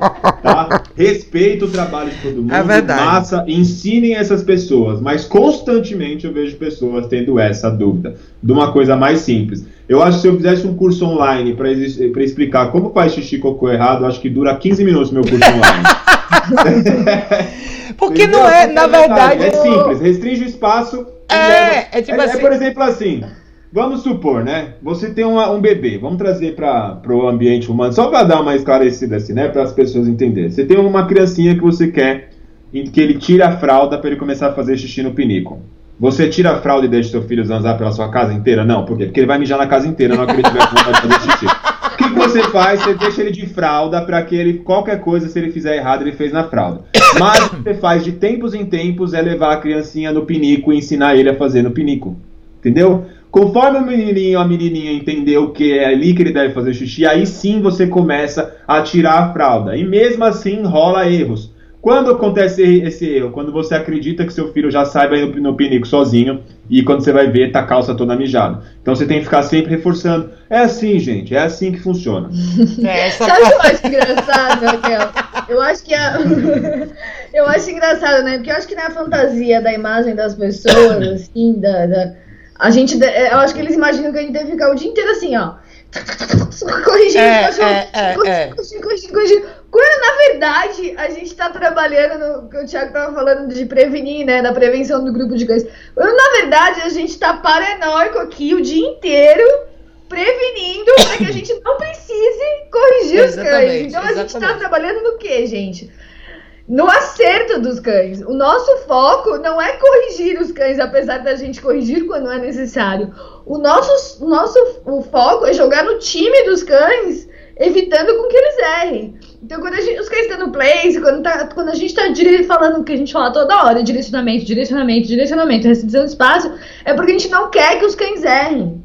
A gente, a gente trabalha para eles acertarem, cada vez mais acertar e cada vez menos errar houve um desvio, não entendeu, a gente corrige. Mas a gente não fica aqui assim o dia inteiro. Ah, muitas vezes a gente sai na rua, vocês veem a gente na rua caminhando com os cães com o colar e a gente não apertou uma única vez, né? Nada, porque não Sim. precisou, porque o negócio já tá tão, tão condicionado que nem precisa. Mas numa situação, eu estou lá de novo para o quê? Tomar a decisão e prevenir qualquer situação nova que apareça na minha frente. Eu tenho total controle da situação. É isso, é muito mais a prevenção em todas as situações do que qualquer outra coisa. Então, isso tipo, é isso é o que a Renata falou, gente. É o famoso advogar pelo cachorro, tá? É. Se você pensar isso na, na, na situação que a Jo falou do xixi, você vai advogar pelo seu cachorro quando você restringe o espaço, porque você está prevenindo um problema. Você está jogando no time dele, você está ajudando. Entendeu? E ele não é uma criança que você pode conversar, explicar para ele que o xixi é ali. Não. Você tem que fazer o processo Mostrar. manual, entendeu? Mostrar com ele. Então, isso é advogar pelo cachorro. É que eu acho que as pessoas às vezes esquecem tudo que a gente fala e se prende justamente no momento que a gente fala, corrige o cachorro. E aí, lá esqueceu tudo. Ela corrigiu o cachorro. Caixa de transporte. Ah, mulher, isso. Gente. Ó, eu nunca corrigi, velho. Por exemplo, assim, ah, o cachorro aqui, né? Vamos supor que um cachorro faça xixi errado. Eu nem corrijo o cachorro. Eu vou lá e limpo. Por quê? Porque não adianta. Já foi, eu, já. O que, eu, o que, que esse cachorro me mostrou? Que ele tem alguns desvios, às vezes, que ele se perde. Às vezes meu espaço é tão grande para esse cachorro que ele se perde onde é o local certo. O cachorro até faz o local certo, mas às vezes ele tá empolgado ali, ele, ah, vou fazer xixi aqui mesmo. Então o que, que eu faço? O que, que esse cachorro me mostra? não me mostra que ele tem que ser corrigido no xixi. Ele me mostra que eu tenho que ter um gerenciamento melhor perante o dia a dia desse cachorro, para que esse cachorro acerte onde faça xixi. É tão simples quanto. Ou seja, não é ele, não sabe, focinho. é, ele não sabe lidar com aquela liberdade que você deu pra ele naquele momento. Exatamente. É só isso. E esse é um dos motivos que a gente fala de restringir a liberdade. Não é que a gente quer ver um cachorro trancado, muito pelo contrário. O meu cachorro a liberdade o dia inteiro. Por quê? Porque há dois anos atrás eu restringi a liberdade dele para que ficasse mais claro, para que a, a grande parte do dia ele acertava. Claro que ele erra, eu também erro porque somos seres vivos, mas a grande chance de errar de acertar, desculpa, é maior. Por quê? Porque já foi condicionado. Houve uma restrição no qual meu cachorro acabou adquirindo essa liberdade perante ao que ele me mostra que faz certo. Se ele começar, por exemplo, assim, é, me mostrar algo errado, é o que eu falei. Eu repenso na dinâmica do dia para quê? Para que esse cachorro acerte. Não penso na dinâmica para me corrigir o cachorro. Não é isso. Direcionamento do que o cachorro deve fazer é uma correção. É isso. é, ó, deixa, eu- deixa a Andrea falou aqui. Cadê? A Andrea falou aqui. Vocês são sensacionais. Parabéns. Cachorro é cachorro e não gente. Se educarmos e corrigirmos nossos filhos que são gente, porque não corrigiu o cachorro. Se educamos e corrigimos nossos filhos que são gente, porque não corrigiu o cachorro. É isso aí. É, Flávia tinha colocado aqui. Flávia, eu não sei se eu perdi a sua primeira parte da- do seu comentário, porque você falou aqui. O cachorro dormiu quatro horas direto na caixa, super bem. Durante quatro horas, super bem. Massa! É isso aí, Flávia. É, a Flávia, ela, acho que é, é de BH lá. é, ela estava introduzindo a caixa de transporte na cachorrinha dela também. É, é isso aí. É isso aí. A. Flávia é esforçada, ela quer, ela quer sempre o melhor para cachorrinha. É isso mesmo, Flávia. Toca o barco aí, bota essa cachorra na caixa e Bora. bora. bora. Kika falou aqui, acho que como sociedade acabamos construindo uma visão romantizada dos cães. Isso acaba fazendo muito mal pra eles, pra nossa relação com eles. É muito legal essa conversa honesta sobre isso. É isso aí, Kika. A gente tem que falar. A gente tem que falar mesmo, mas. é, e eu acho que cada vez mais, mais de forma mais clara e de vez em quando voltar e revisitar o assunto, porque a ideia acaba se perdendo e a gente acaba sempre tra- transformando o cachorro nesse bicho de porcelana. E a gente acha que a gente tá protegendo, mas na verdade a gente tá prejudicando ainda mais, né? Jô tinha falado aqui, o meu não late mais com visita, desde que usei aquela toalha enrolada com a fita, o Bonker. não lembro o nome, mas ele usa no Place, ele usa e o Place, quando eu mando pra ele pro Place, cadê? É, beleza, é isso aí, Jô, jogue duro. Bonker funciona. Tá vendo, Raquel? Não é a gente que diz, é o povo que diz. Aí, ó, depoimento da pergunta sobre o. Lúcia, Bonker é uma das coisas mais efetivas do mundo, cara. Se todo mundo usasse o Não Bonker. sou eu que tô falando, é o povo que tá falando. O povo que tá falando. Igor tinha dito aqui, é mito ou verdade os comandos em inglês são mais eficientes do que os comandos em português? Mito. Na verdade, assim, depende. É porque as palavras em inglês são mais curtas. E se você pensar que a percepção auditiva do cachorro fica mais melhor se você falar. É que nem nome de cachorro. Tipo, se eu pego o cachorro e boto o nome do cachorro de Astrobaldo. Até eu falar Astrobaldo, a palavra é enorme. Versus eu, eu chamar ele de Astro. de astro, por exemplo, ou de totó, ou de alguma coisa mais curta. Eu sempre botei o nome dos cachorros sempre com duas sílabas, uma coisa menorzinha, entendeu? E se você pensar nas palavras em inglês, elas tendem a ser mais curtas. Então, às vezes é como você coloca pra fora, mas não tem nada a ver isso assim. Ô, Raquel, e Isso é outra? porque a Você pode usar da mesma forma em vendo o português. pessoal que a gente acompanha lá de fora falar, e aí a gente, por mania, a gente começa a falar, mas não é nada específico. E outra, o Santista. Imagina se eu for corrigir o Santista. Santista! É. Não, já era. Ele já fez duas vezes errado. Então, na verdade, assim, não é. Na verdade, não é o que você fala, e sim a intenção que Isso, você a- tá. é. Ou seja, eu não se o Santista tiver, por exemplo, vai, vamos supor, ele tá fa- indo fazer algo errado, né? Ele tá na intenção, né? Que quando a gente corrige, até isso vale lembrar que a gente não corrige quando o cachorro já cagou no pau, e sim quando ele tá com a intenção de, de errar. Então, por exemplo, assim, se o Santista vai, sei lá, algo fazer algo de errado, eu falo, ei, ele já entende, ele já sabe, ele Sim. já olha pra mim e já entende qual é a mensagem. Então, nome, yes, bravo, isso aí vai de cada um, entendeu? Isso, isso é um elemento motivador. Engraçado que uma das, uma das perguntas foi de reforço positivo. Isso pra muitos cães é reforço positivo. Yes, É. bravo, isso é reforço positivo pra muitos cães, entendeu? Então, assim, é, reforço positivo não é, né? Só pra rapidinho passar. Não é simplesmente petisco, guloseima, essas coisas. e Sim, aquilo que motiva o cachorro a repetir aquele comando que ele acertou. E a palavra pode ser isso. A forma como você usa. Então, até porque o cachorro não entende inglês, português ou chinês. Você pode fazer um alfabeto todo novo se você quiser para treinar seu cachorro. Você pode treinar o senta falando alface, você pode treinar o deita falando brócolis, você pode treinar o recall falando tomate. O cachorro vai dar no mesmo, tá? Então não é o que você fala, é a intenção por trás do, do seu do, do, verbal aí que você usa, tá? É, eu não vi sua resposta, Pedro. É, você disse que tinha respondido. Cadê sua resposta? É... Você disse que tinha respondido a pergunta da menina? Ô Raquel, mas eu acho que você deve estar. Tá, você está vendo todas as perguntas? Eu, eu entrei, aqui, eu tô, entrei aqui no chat do YouTube é, para ver, porque tem muita coisa que não está aparecendo aqui. Tem uma pergunta. É, tem uma da Lúcia que ela perguntou bem no começo da live da cachorrinha dela também. lê aí então, lê pra mim. É no seu que tá aparecendo? É, do, do, do Bangalô. Aí entra, fala aí então, lê. A Lúcia falou: uh, Minha cachorrinha tem um ano e meio e ela é muito ansiosa na hora de ir passear. Ela não quer ir. Ela não quer ir. E quando vai, quer voltar o mais rápido possível. Se sente à vontade no espaço aqui de casa. Como posso proceder? É, como é que é ela, a cachorra? Ela é, ela é muito... Ela tem um ano e meio. Ela, a Lúcia diz aqui que ela é muito ansiosa na hora de ir passear. Mas ela não quer ir. Mas na verdade ela não quer ir. E aí, quando ela vai, ela volta o mais rápido possível, porque ela se sente à vontade na casa dela, entendeu? Eu então, não sei ela... muito bem se é ansiedade. É, eu acho que a palavra não é ansiedade, né? É, na verdade, assim, eu, eu tenho certeza absoluta, e me corrija se eu estiver errada, que você está usando coleira peitoral com esse cachorro. Se não for isso, você está usando alguma outra coisa, alguma dessas engenhocas que prende pela frente, sei lá, onde o cachorro. Porque, de novo, gente, vamos pensar em direção, tá? Ela é ansiosa, isso significa o quê? Ela fica agitada quando você vai botar a coleirinha guia. Isso já é uma coisa que você tem que trabalhar. O equipamento que você usa dita o quão claro sua direção vai ser durante a caminhada ou qualquer outra atividade que você faça, tá? Hoje é engraçado ela ter perguntado isso, porque hoje eu tava pensando nisso, né? Eu tava vendo na rua uma menina andando com um cachorro no peitoral e a menina queria virar à direita e o cachorro queria ir pra esquerda. E ela travou no meio da calçada, porque ela queria ir pra um lugar, o cachorro queria ir pra outro lugar. Então, se a gente voltar e pensar naquela pergunta do início que, que o Felipe perguntou sobre treinamento positivo, se você usa um equipamento que não te permite intervir ou ter uma comunicação clara com o cachorro a nível de pressão, o que, que acontece quando o cachorro não quer ir com você? É exatamente aquela situação. Beleza, ele sabe andar na rua. Mas ele não está afim de virar direita, ele está afim de virar esquerda. E agora? O que você vai fazer? Não tem filé mignon, não tem queijo Minas. O cachorro quer virar esquerda.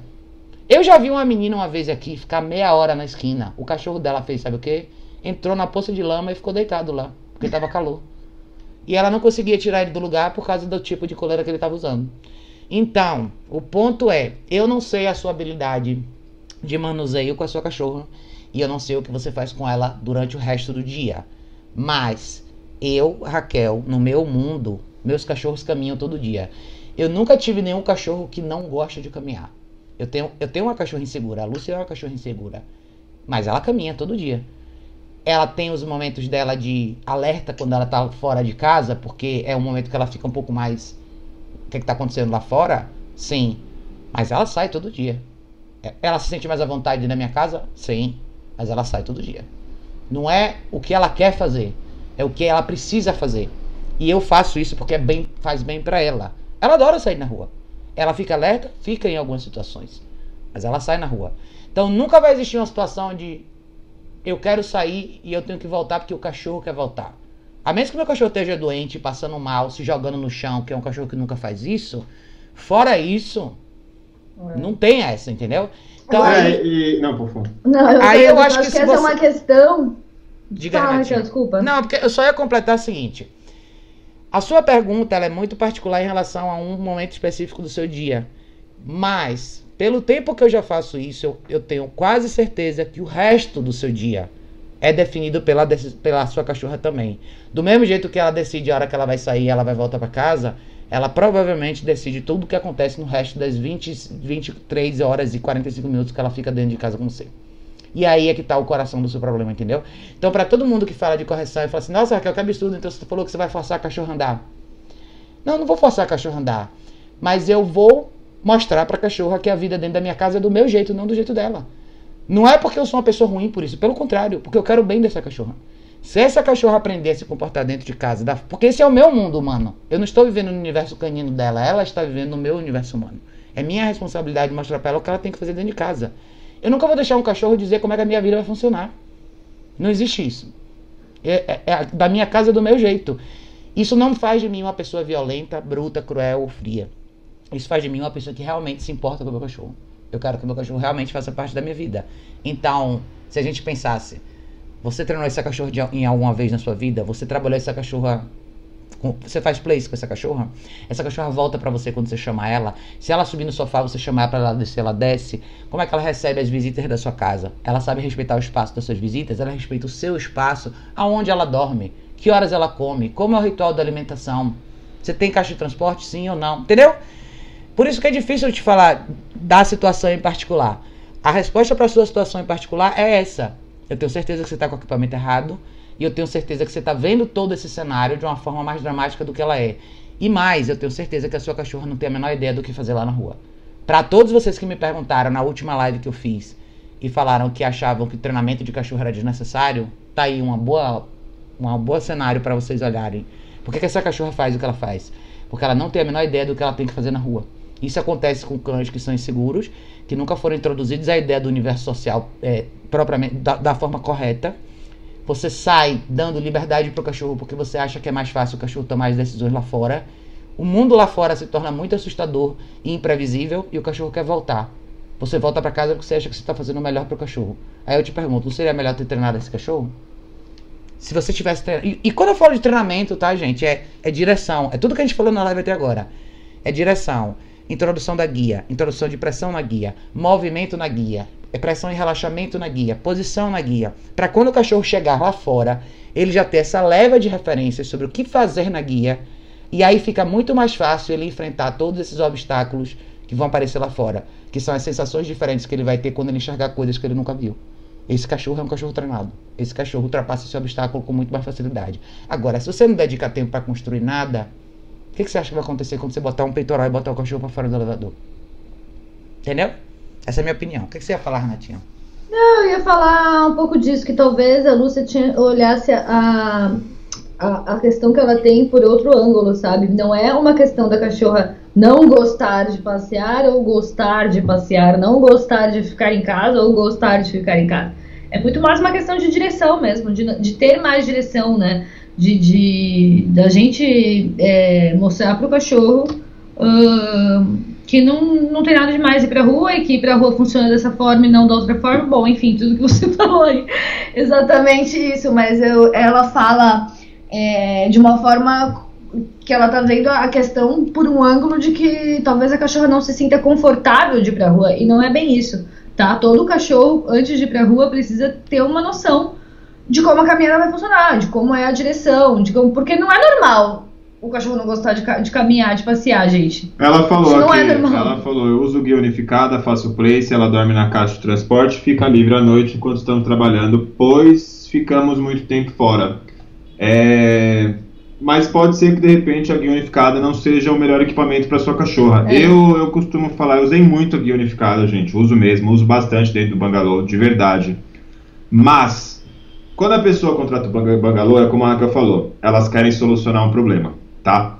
Então eu tenho 24 horas para catar um cachorro e fazer a guia unificada funcionar. A pessoa tem meia hora para passear com o cachorro dela e precisa funcionar da melhor forma possível. Por isso que eu indico a Proncolor, porque eu tenho certeza absoluta que vai funcionar.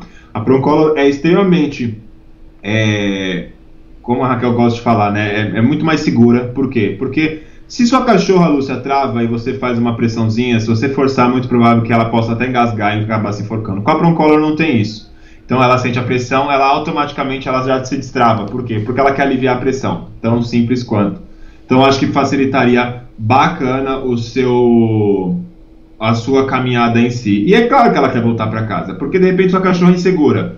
Na rua é muito estímulo, muita informação, aí voltando para casa ela gosta, por quê? Porque está dentro da zona de conforto dela, entendeu? Então assim, é, não é voltando para casa que vai facilitar as coisas, e sim expondo a cachorra. A gente mostra bastante vídeo assim, a Raquel também, da gente caminhar. O Santista é um cachorro que durante muito tempo não frequentava o espaço com a gente, aí vira e mexe a gente ia lá na, na, na, perto da casa da Raquel, Comecei a levar ele as primeiras vezes. Ele ficava extremamente incomodado. Era óbvio que ele queria voltar para casa. Ele chegava em casa, ele dormia, desmaiava, porque foi tão estressante. Mais uma vez falando, foi tão estressante para o Santista as primeiras vezes de estar no restaurante. Nem teve correção, gente. Foi só dele estar no restaurante, num ambiente cheio de pessoas com os outros cães, acabou sendo estressante para ele. E é claro que quando ele chegou em casa era muito mais confortável, é, mais confortável. Mas o que eu queria para mim e para o meu cachorro? Eu queria ter um cachorro que frequentasse todos os ambientes. Então ele precisaria passar por isso.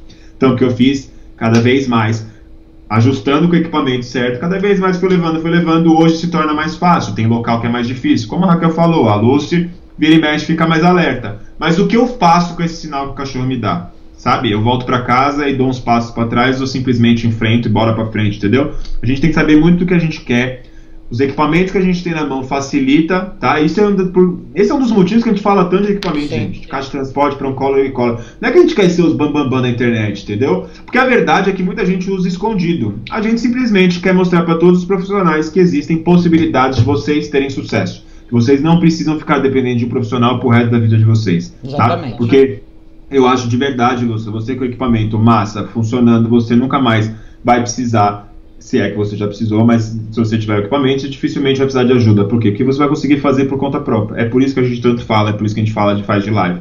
Então eu, eu ia rever esse lance da guia unificada, tá? E. beleza, você falou que faz place, mas assim. É, quais momentos, por exemplo? Você faz durante todo o seu dia a dia? A gente gosta de frisar isso também, porque Vira e mexe a gente conversa com pessoas que ainda não entenderam aonde o place entra na nossa vida, tá? Não é um. Eu não faço place com meu cachorro durante 15, 20 minutos, ou mesmo duas horas por dia. Não, é, é tipo place em várias, várias situações. É place quando eu tô tomando café, é place antes de botar guia, é place na rua, é place quando volta. Por quê? Porque é o estilo de cachorro que a gente quer. Então o treino do place não é um momento específico, sabe? É, é diferente de, por exemplo, assim, quero introduzir a prong. Aí você pega e usa a prong naquele momento da, da caminhada. Aí beleza, você usa esse equipamento naquele momento. Mas o place não é equipamento, é um exercício que a gente condiciona o cachorro a fazer. Ou seja, quanto mais a gente fizer, melhor. Então é mais ou menos por aí. É, agora se a sua rotina está organizada, então tem que, tá, tem que pensar se esse, esse, equipamento é certo, como o Thiago falou, e pensar um pouco mais em como está acontecendo esse ritual de saída. Será que eu preciso investir mais tempo em trabalhar? Essa cachorra não está entendendo a conversa na guia, então. Ela falou que comprou a Prong e deve chegar no final do ah, mês. Massa. Pronto, massa. E aí então você tem que ensinar. É, aí não esqueça, Lúcia, que você precisa fazer a introdução, não é botar e sair no cachorro andando, não sei o é. quê. Faz a introdução, às vezes você precisa trabalhar muitos cachorros aqui. Vocês que acompanham os vídeos do Bangalô, a gente. Nenhum cachorro que chega aqui, a gente já põe aqui e já vai pra rua direto. Tem um trabalho que a gente faz aqui no ambiente neutro, porque na rua vai ser mais difícil. Então trabalha com ela um pouco dentro de casa, trabalha no corredor, trabalha no prédio, no hall, no quintal, sei lá. Entendeu? Vai fazendo isso antes de ir pro mais difícil. Mas é isso, Mas acho que é isso. Faz, usa a prong e depois conta pra gente o que você achou e você vai ver só. Aí vocês vão todos, todos vão ficar sabendo da resposta. E o porquê a gente tanto fala dessa bem Volta aqui e conta ferramenta. a história, que todo mundo tem que ouvir. Deixa eu ler aqui, porque Pedro tinha respondido aquela história da menina e eu não tinha visto porque não tinha aparecido aqui. É. Mas ó, Pedro, o que que você colocou aqui? Eu te perguntei qual que seria a sua solução para ela. Você falou, latiu muito, chorou muito, resmungou, mas se essa moça toda vez que ela vier e der atenção para o cachorro, se ele late, se ela faz isso, claro, ele vai entender que latir é uma forma de conseguir atenção. Toda vez que chega um filhote em casa, eles choram, às vezes adulto também, ignoramos eles, param e viram que latir não adianta para eles. Pedro, deixa eu te explicar uma coisa, tá? Isso não é solução para ela. Você está falando como se existisse uma possibilidade dela. Primeiro, você não sabe se ela dá atenção para a cachorra toda vez que a cachorra late. Você não está lá para ver isso. Dois, a cachorra não é mais filhote. Ela não chegou na casa hoje e ele não tem como entrar numa máquina do tempo e voltar para o dia que a cachorra chegou e não dar mais atenção na hora que ela latiu. Vamos supor que ela fizesse isso quando a cachorra foi mais nova. São águas passadas. Já, já não tem, eu não posso mudar o passado. Ela precisa de uma solução hoje.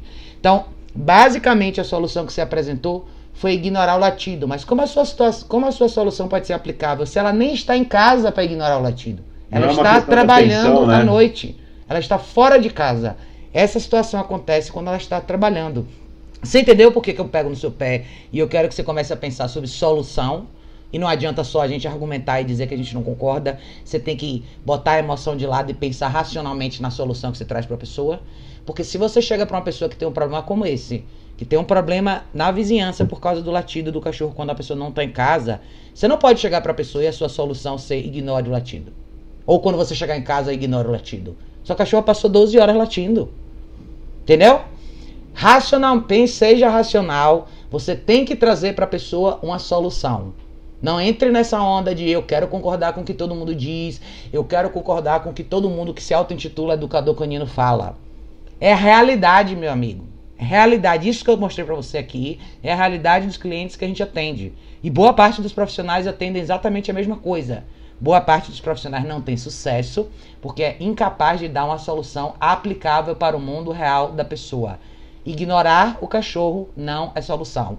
Eu tive ontem, na consulta de ontem, uma das cachorras que eu atendi fez seis meses de adestramento. Seis meses. A pessoa que trabalhou ela falou que ela era uma cachorra muito agitada. Ela é agitada quando as pessoas chegam em casa.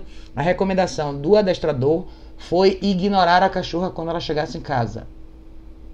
A cachorra é igual.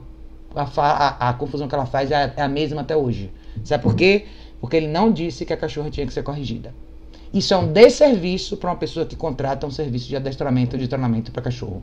Isso é você fazer o seu cliente jogar dinheiro fora. Porque todo profissional que trabalha com cachorro sabe disso. Que eu estou falando aqui. O que eu estou falando não é mistério, não fui eu que descobri. Eu não estou com tesouro na mão que eu estou mostrando que ninguém sabe. Não, não, não. O que eu estou falando todo mundo sabe.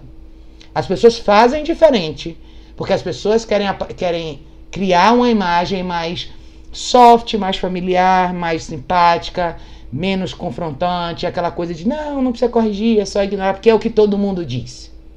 O que todo mundo diz não funciona.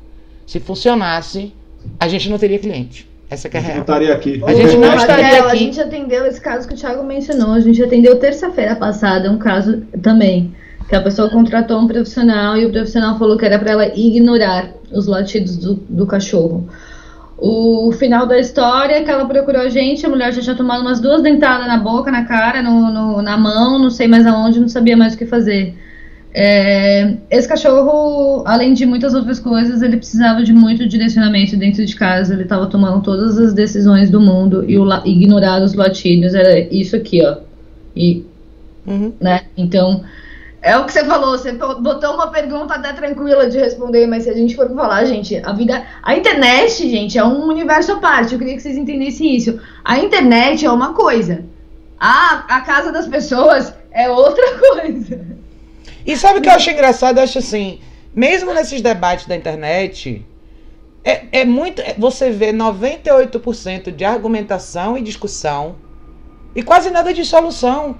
Nada tipo assim, em vez de você falar assim, ó eu discordo do que você faria, fale assim: eu faria isso. Me dê uma solução aplicável para o mundo real. Isso, eu, quero, eu quero uma solução. Eu quero que você me diga na real o que é que você faria para resolver isso. É só você olhar quantas pessoas vêm na internet, como a gente está aqui agora, respondendo pergunta ao vivo de todo mundo e dizer uma solução de verdade. Não adianta eu chegar aqui e explicar para você a teoria do porquê o cachorro late. Isso não é solução. Se você quiser falar sobre a teoria do que porque o cachorro late, você vai fazer um outro vídeo sobre isso para quem tá afim de ouvir. Mas a, a pessoa de verdade, hoje, que tem cachorro numa situação como essa menina, ela precisa de uma solução. Ela precisa que o cachorro pare de latir à noite. Essa é a solução que ela precisa. Não interessa para ela que anos, que ano do universo os cachorros se misturaram com os homens, que horas os cachorros deixaram de ser lobo e viraram cachorro, se foi lobo se não foi, se dominância é de verdade, se isso é de verdade, se o cachorro late, o porquê que ele late, o ruim, você Nada disso interessa para ela. Que interessa para ela é como é que ela vai garantir que ela não vai ser expulsa do prédio dela ou do condomínio dela ou não vai ter um problema sério porque a cachorra vai latir de noite. Esse é o ponto, tá? Então, objetividade é o nome do jogo aqui. E o que você apresentou não é solução, tá, Pedro? O Igor tinha falado aqui, a gente tinha perguntado, eu tinha perguntado pro Igor a história do filhote que ele falou que morde. Ele, ele falou assim: Eu brinco com ele todos os dias, mas tem vezes que eu não quero brincar com ele, ele começa a me morder. Igor, Lembre do que eu te perguntei. Quando você falou, meu filhote morde meu pé e não morde o brinquedo. O que, que eu te perguntei? O que que você quer que o seu filhote faça? Não foi isso que eu te perguntei? O que, que você me respondeu? Às vezes eu brinco com ele, mas às vezes eu não quero brincar com ele. Isso não é resposta. O que que você quer que o seu filhote faça? Você dizer que de vez em quando você brinca com ele não é resposta, de novo, entendeu? Comecem a pensar em construção. Filhote não é brinquedo. Não é tipo, eu trago ele pra cá e brinco um pouquinho com ele, mas agora eu não tô mais afim, eu não quero que ele me morda. Tá. Se você se a única interação que você tem com seu filhote é brincadeira, é a única coisa que ele vai saber fazer com você. Você é um Kong enorme. E, e brincar com filhote é brincar de morder. Então, você não está sendo justo com seu filhote, porque você não está dedicando nenhum tempo do seu dia para ensinar o seu filhote as coisas que vão ser válidas ao longo da vida dele, como um cão adulto na sua casa. Você não parou para ensinar ele a sentar, deitar, ir pro place, voltar para você, andar com você, fazer introdução de guia, todas as coisas que vão fazer parte da vida desse cachorro na sua vida adulta. Então, de novo, gente, não, filhote, não é só para brincar. Cachorro pode passar a vida inteira sem brincar, na minha opinião. Isso você chama de brincar pode ser uma sessão de treino extremamente produtiva. Se você fizer três dessas por dia, daqui a duas semanas você tem um filhote que já vai estar, tá, ó. Agora, se todo o tempo que você interagir com o seu filhote for só brincadeira e você for mexer nele e achar ele bonitinho e bagunçar com ele, a única coisa que ele vai fazer com você é morder. Então, para todos vocês que me mandaram pergunta nas últimas duas semanas sobre filhote que morde, essa resposta vale para todos vocês, tá? Não existe almoço grátis, gente. Você não tem um cachorro massa, se você não dedica tempo para construir esse cachorro massa. Não é só soltar o cachorro na sala e brincar e depois de 10 minutos eu não tô mais afim de brincar. E aí o cachorro começa a fazer um monte de cagada e você só pensa em corrigir. Isso é mais errado do que qualquer outra coisa, na minha opinião, tá? Então, filhote é construção, gente. Filhote Pensa é assim, totalmente filhote construção. é construção. É, que mais tinha colocado aqui o que eu não tinha visto? Aí, ó, tá vendo como cria confusão. Aí Igor tinha perguntado do filhote. Então era pra eu ter ignorado ele, como o Pedro falou? Não, não, não é pra você ignorar ele, Pedro, ou Igor. Você vai ignorar a, a melhor fase de construção do comportamento do seu cachorro. Sabe o que vai acontecer? Você, com um ano, vai estar tá pagando um treinamento intensivo para alguém construir tudo que você ignorou. É assim, gente. Eu acho que a gente tem que pensar assim: por que, que a gente trabalha tanto corrigindo o comportamento? Por, por, por que, que tem tanto cachorro adulto com comportamentos indesejados que não cabem na nossa vida e que a gente vira e mexe é, é chamado na casa das pessoas para ver e para tentar resolver? Por que, que a gente trabalha com cães adultos aqui fazendo reabilitação, reconstrução? Porque na fase que tem que construir não foi construído. fase de filhote, é, eu sei que existe todo um mundo, gente, que vende filhote como ursinho de pelúcia. Mas o que eu quero dizer para vocês é: filhote não é ursinho de pelúcia. O filhote nada mais é do que um cachorro. Um projeto. Um projeto de um cachorro adulto. Entendeu? Então, quando a gente pega um cachorro adulto apresentando problemas de comportamento, significa que alguma coisa na construção foi falha. Os cachorros, tudo que ele faz todo dia, ele tá aprendendo. Se vocês brincam todo dia e morder o que ele faz todo dia, ele está aprendendo que a vida dele é utilizar, é, é movida através de usar a boca. Então, o que que pensa assim, pensa como um projeto. O que que você quer de um cachorro adulto daqui a um tempo, Igor? Ah, eu quero um cachorro massa que caminhe comigo, que vai comigo na padaria, que deita, que espera, que assiste um filme comigo, nananana. Legal. O que eu preciso fazer para ter um cachorro assim? Preciso começar de já, de já, construir alguma coisa com ele. Eu preciso ser relevante para ele. Ele come, filhote come, pega a comida do dia, trabalho place, trabalho senta, trabalho deita. Tem vídeo fazendo tudo isso no, meu, no, nosso canal, no canal da Raquel. Não precisa nem contratar ninguém. Se não quiser, faz isso, bota a mão na massa sozinho. Trabalha guia. Trabalha o cachorro caminhar com você dentro de casa, do seu lado. Trabalha o cachorro parar quando você para, sentar quando você para. É isso que a gente tá falando. Construir é isso, construir o cachorro que sabe parar num place, entende o que é o place, o que é o place, deitar e relaxar enquanto você está assistindo um filme. É, é, aprenda sobre o bunker, é onde você vai trazer a, a relevância para o seu não. O cachorro está mordendo seu pé, tum, não. Pronto, corrigiu. Massa. O cachorro precisa entender o que, que é não. É, e, é, e, tudo isso você vai construir nessa fase de filhote. Porque quando chegar na fase de adolescente, ele vai testar se tá tudo isso certo, se é tudo isso que vale pra vida dele ou não. E aí na fase adulta você tem um cachorro massa, entendeu? Que você tinha perguntado ali no chat, ah, então eu tenho que ignorar ele, ou então eu tenho que prender ele até. Não, Igor. O que a Renata falou para você é justamente o que a gente queria que você tivesse pensado no início. faça parte do processo de aprendizado. Ignorar ele é você se tirar da equação. Prender ele e deixar ele separado é você se tirar da equação. Seu filhote não vai aprender sozinho. Ele precisa. Seu, cara, filhote, assim, se você tiver três, quatro sessões de 15 minutos construtivas com ele num dia, eles dormem o resto do dia inteiro. Treinamento é uma coisa cansativa pro filhote. Se você pegar uma, dividir a comida dele em quatro porções, uma porção você vai ensinar ele a deitar e senta, a sentar e deitar.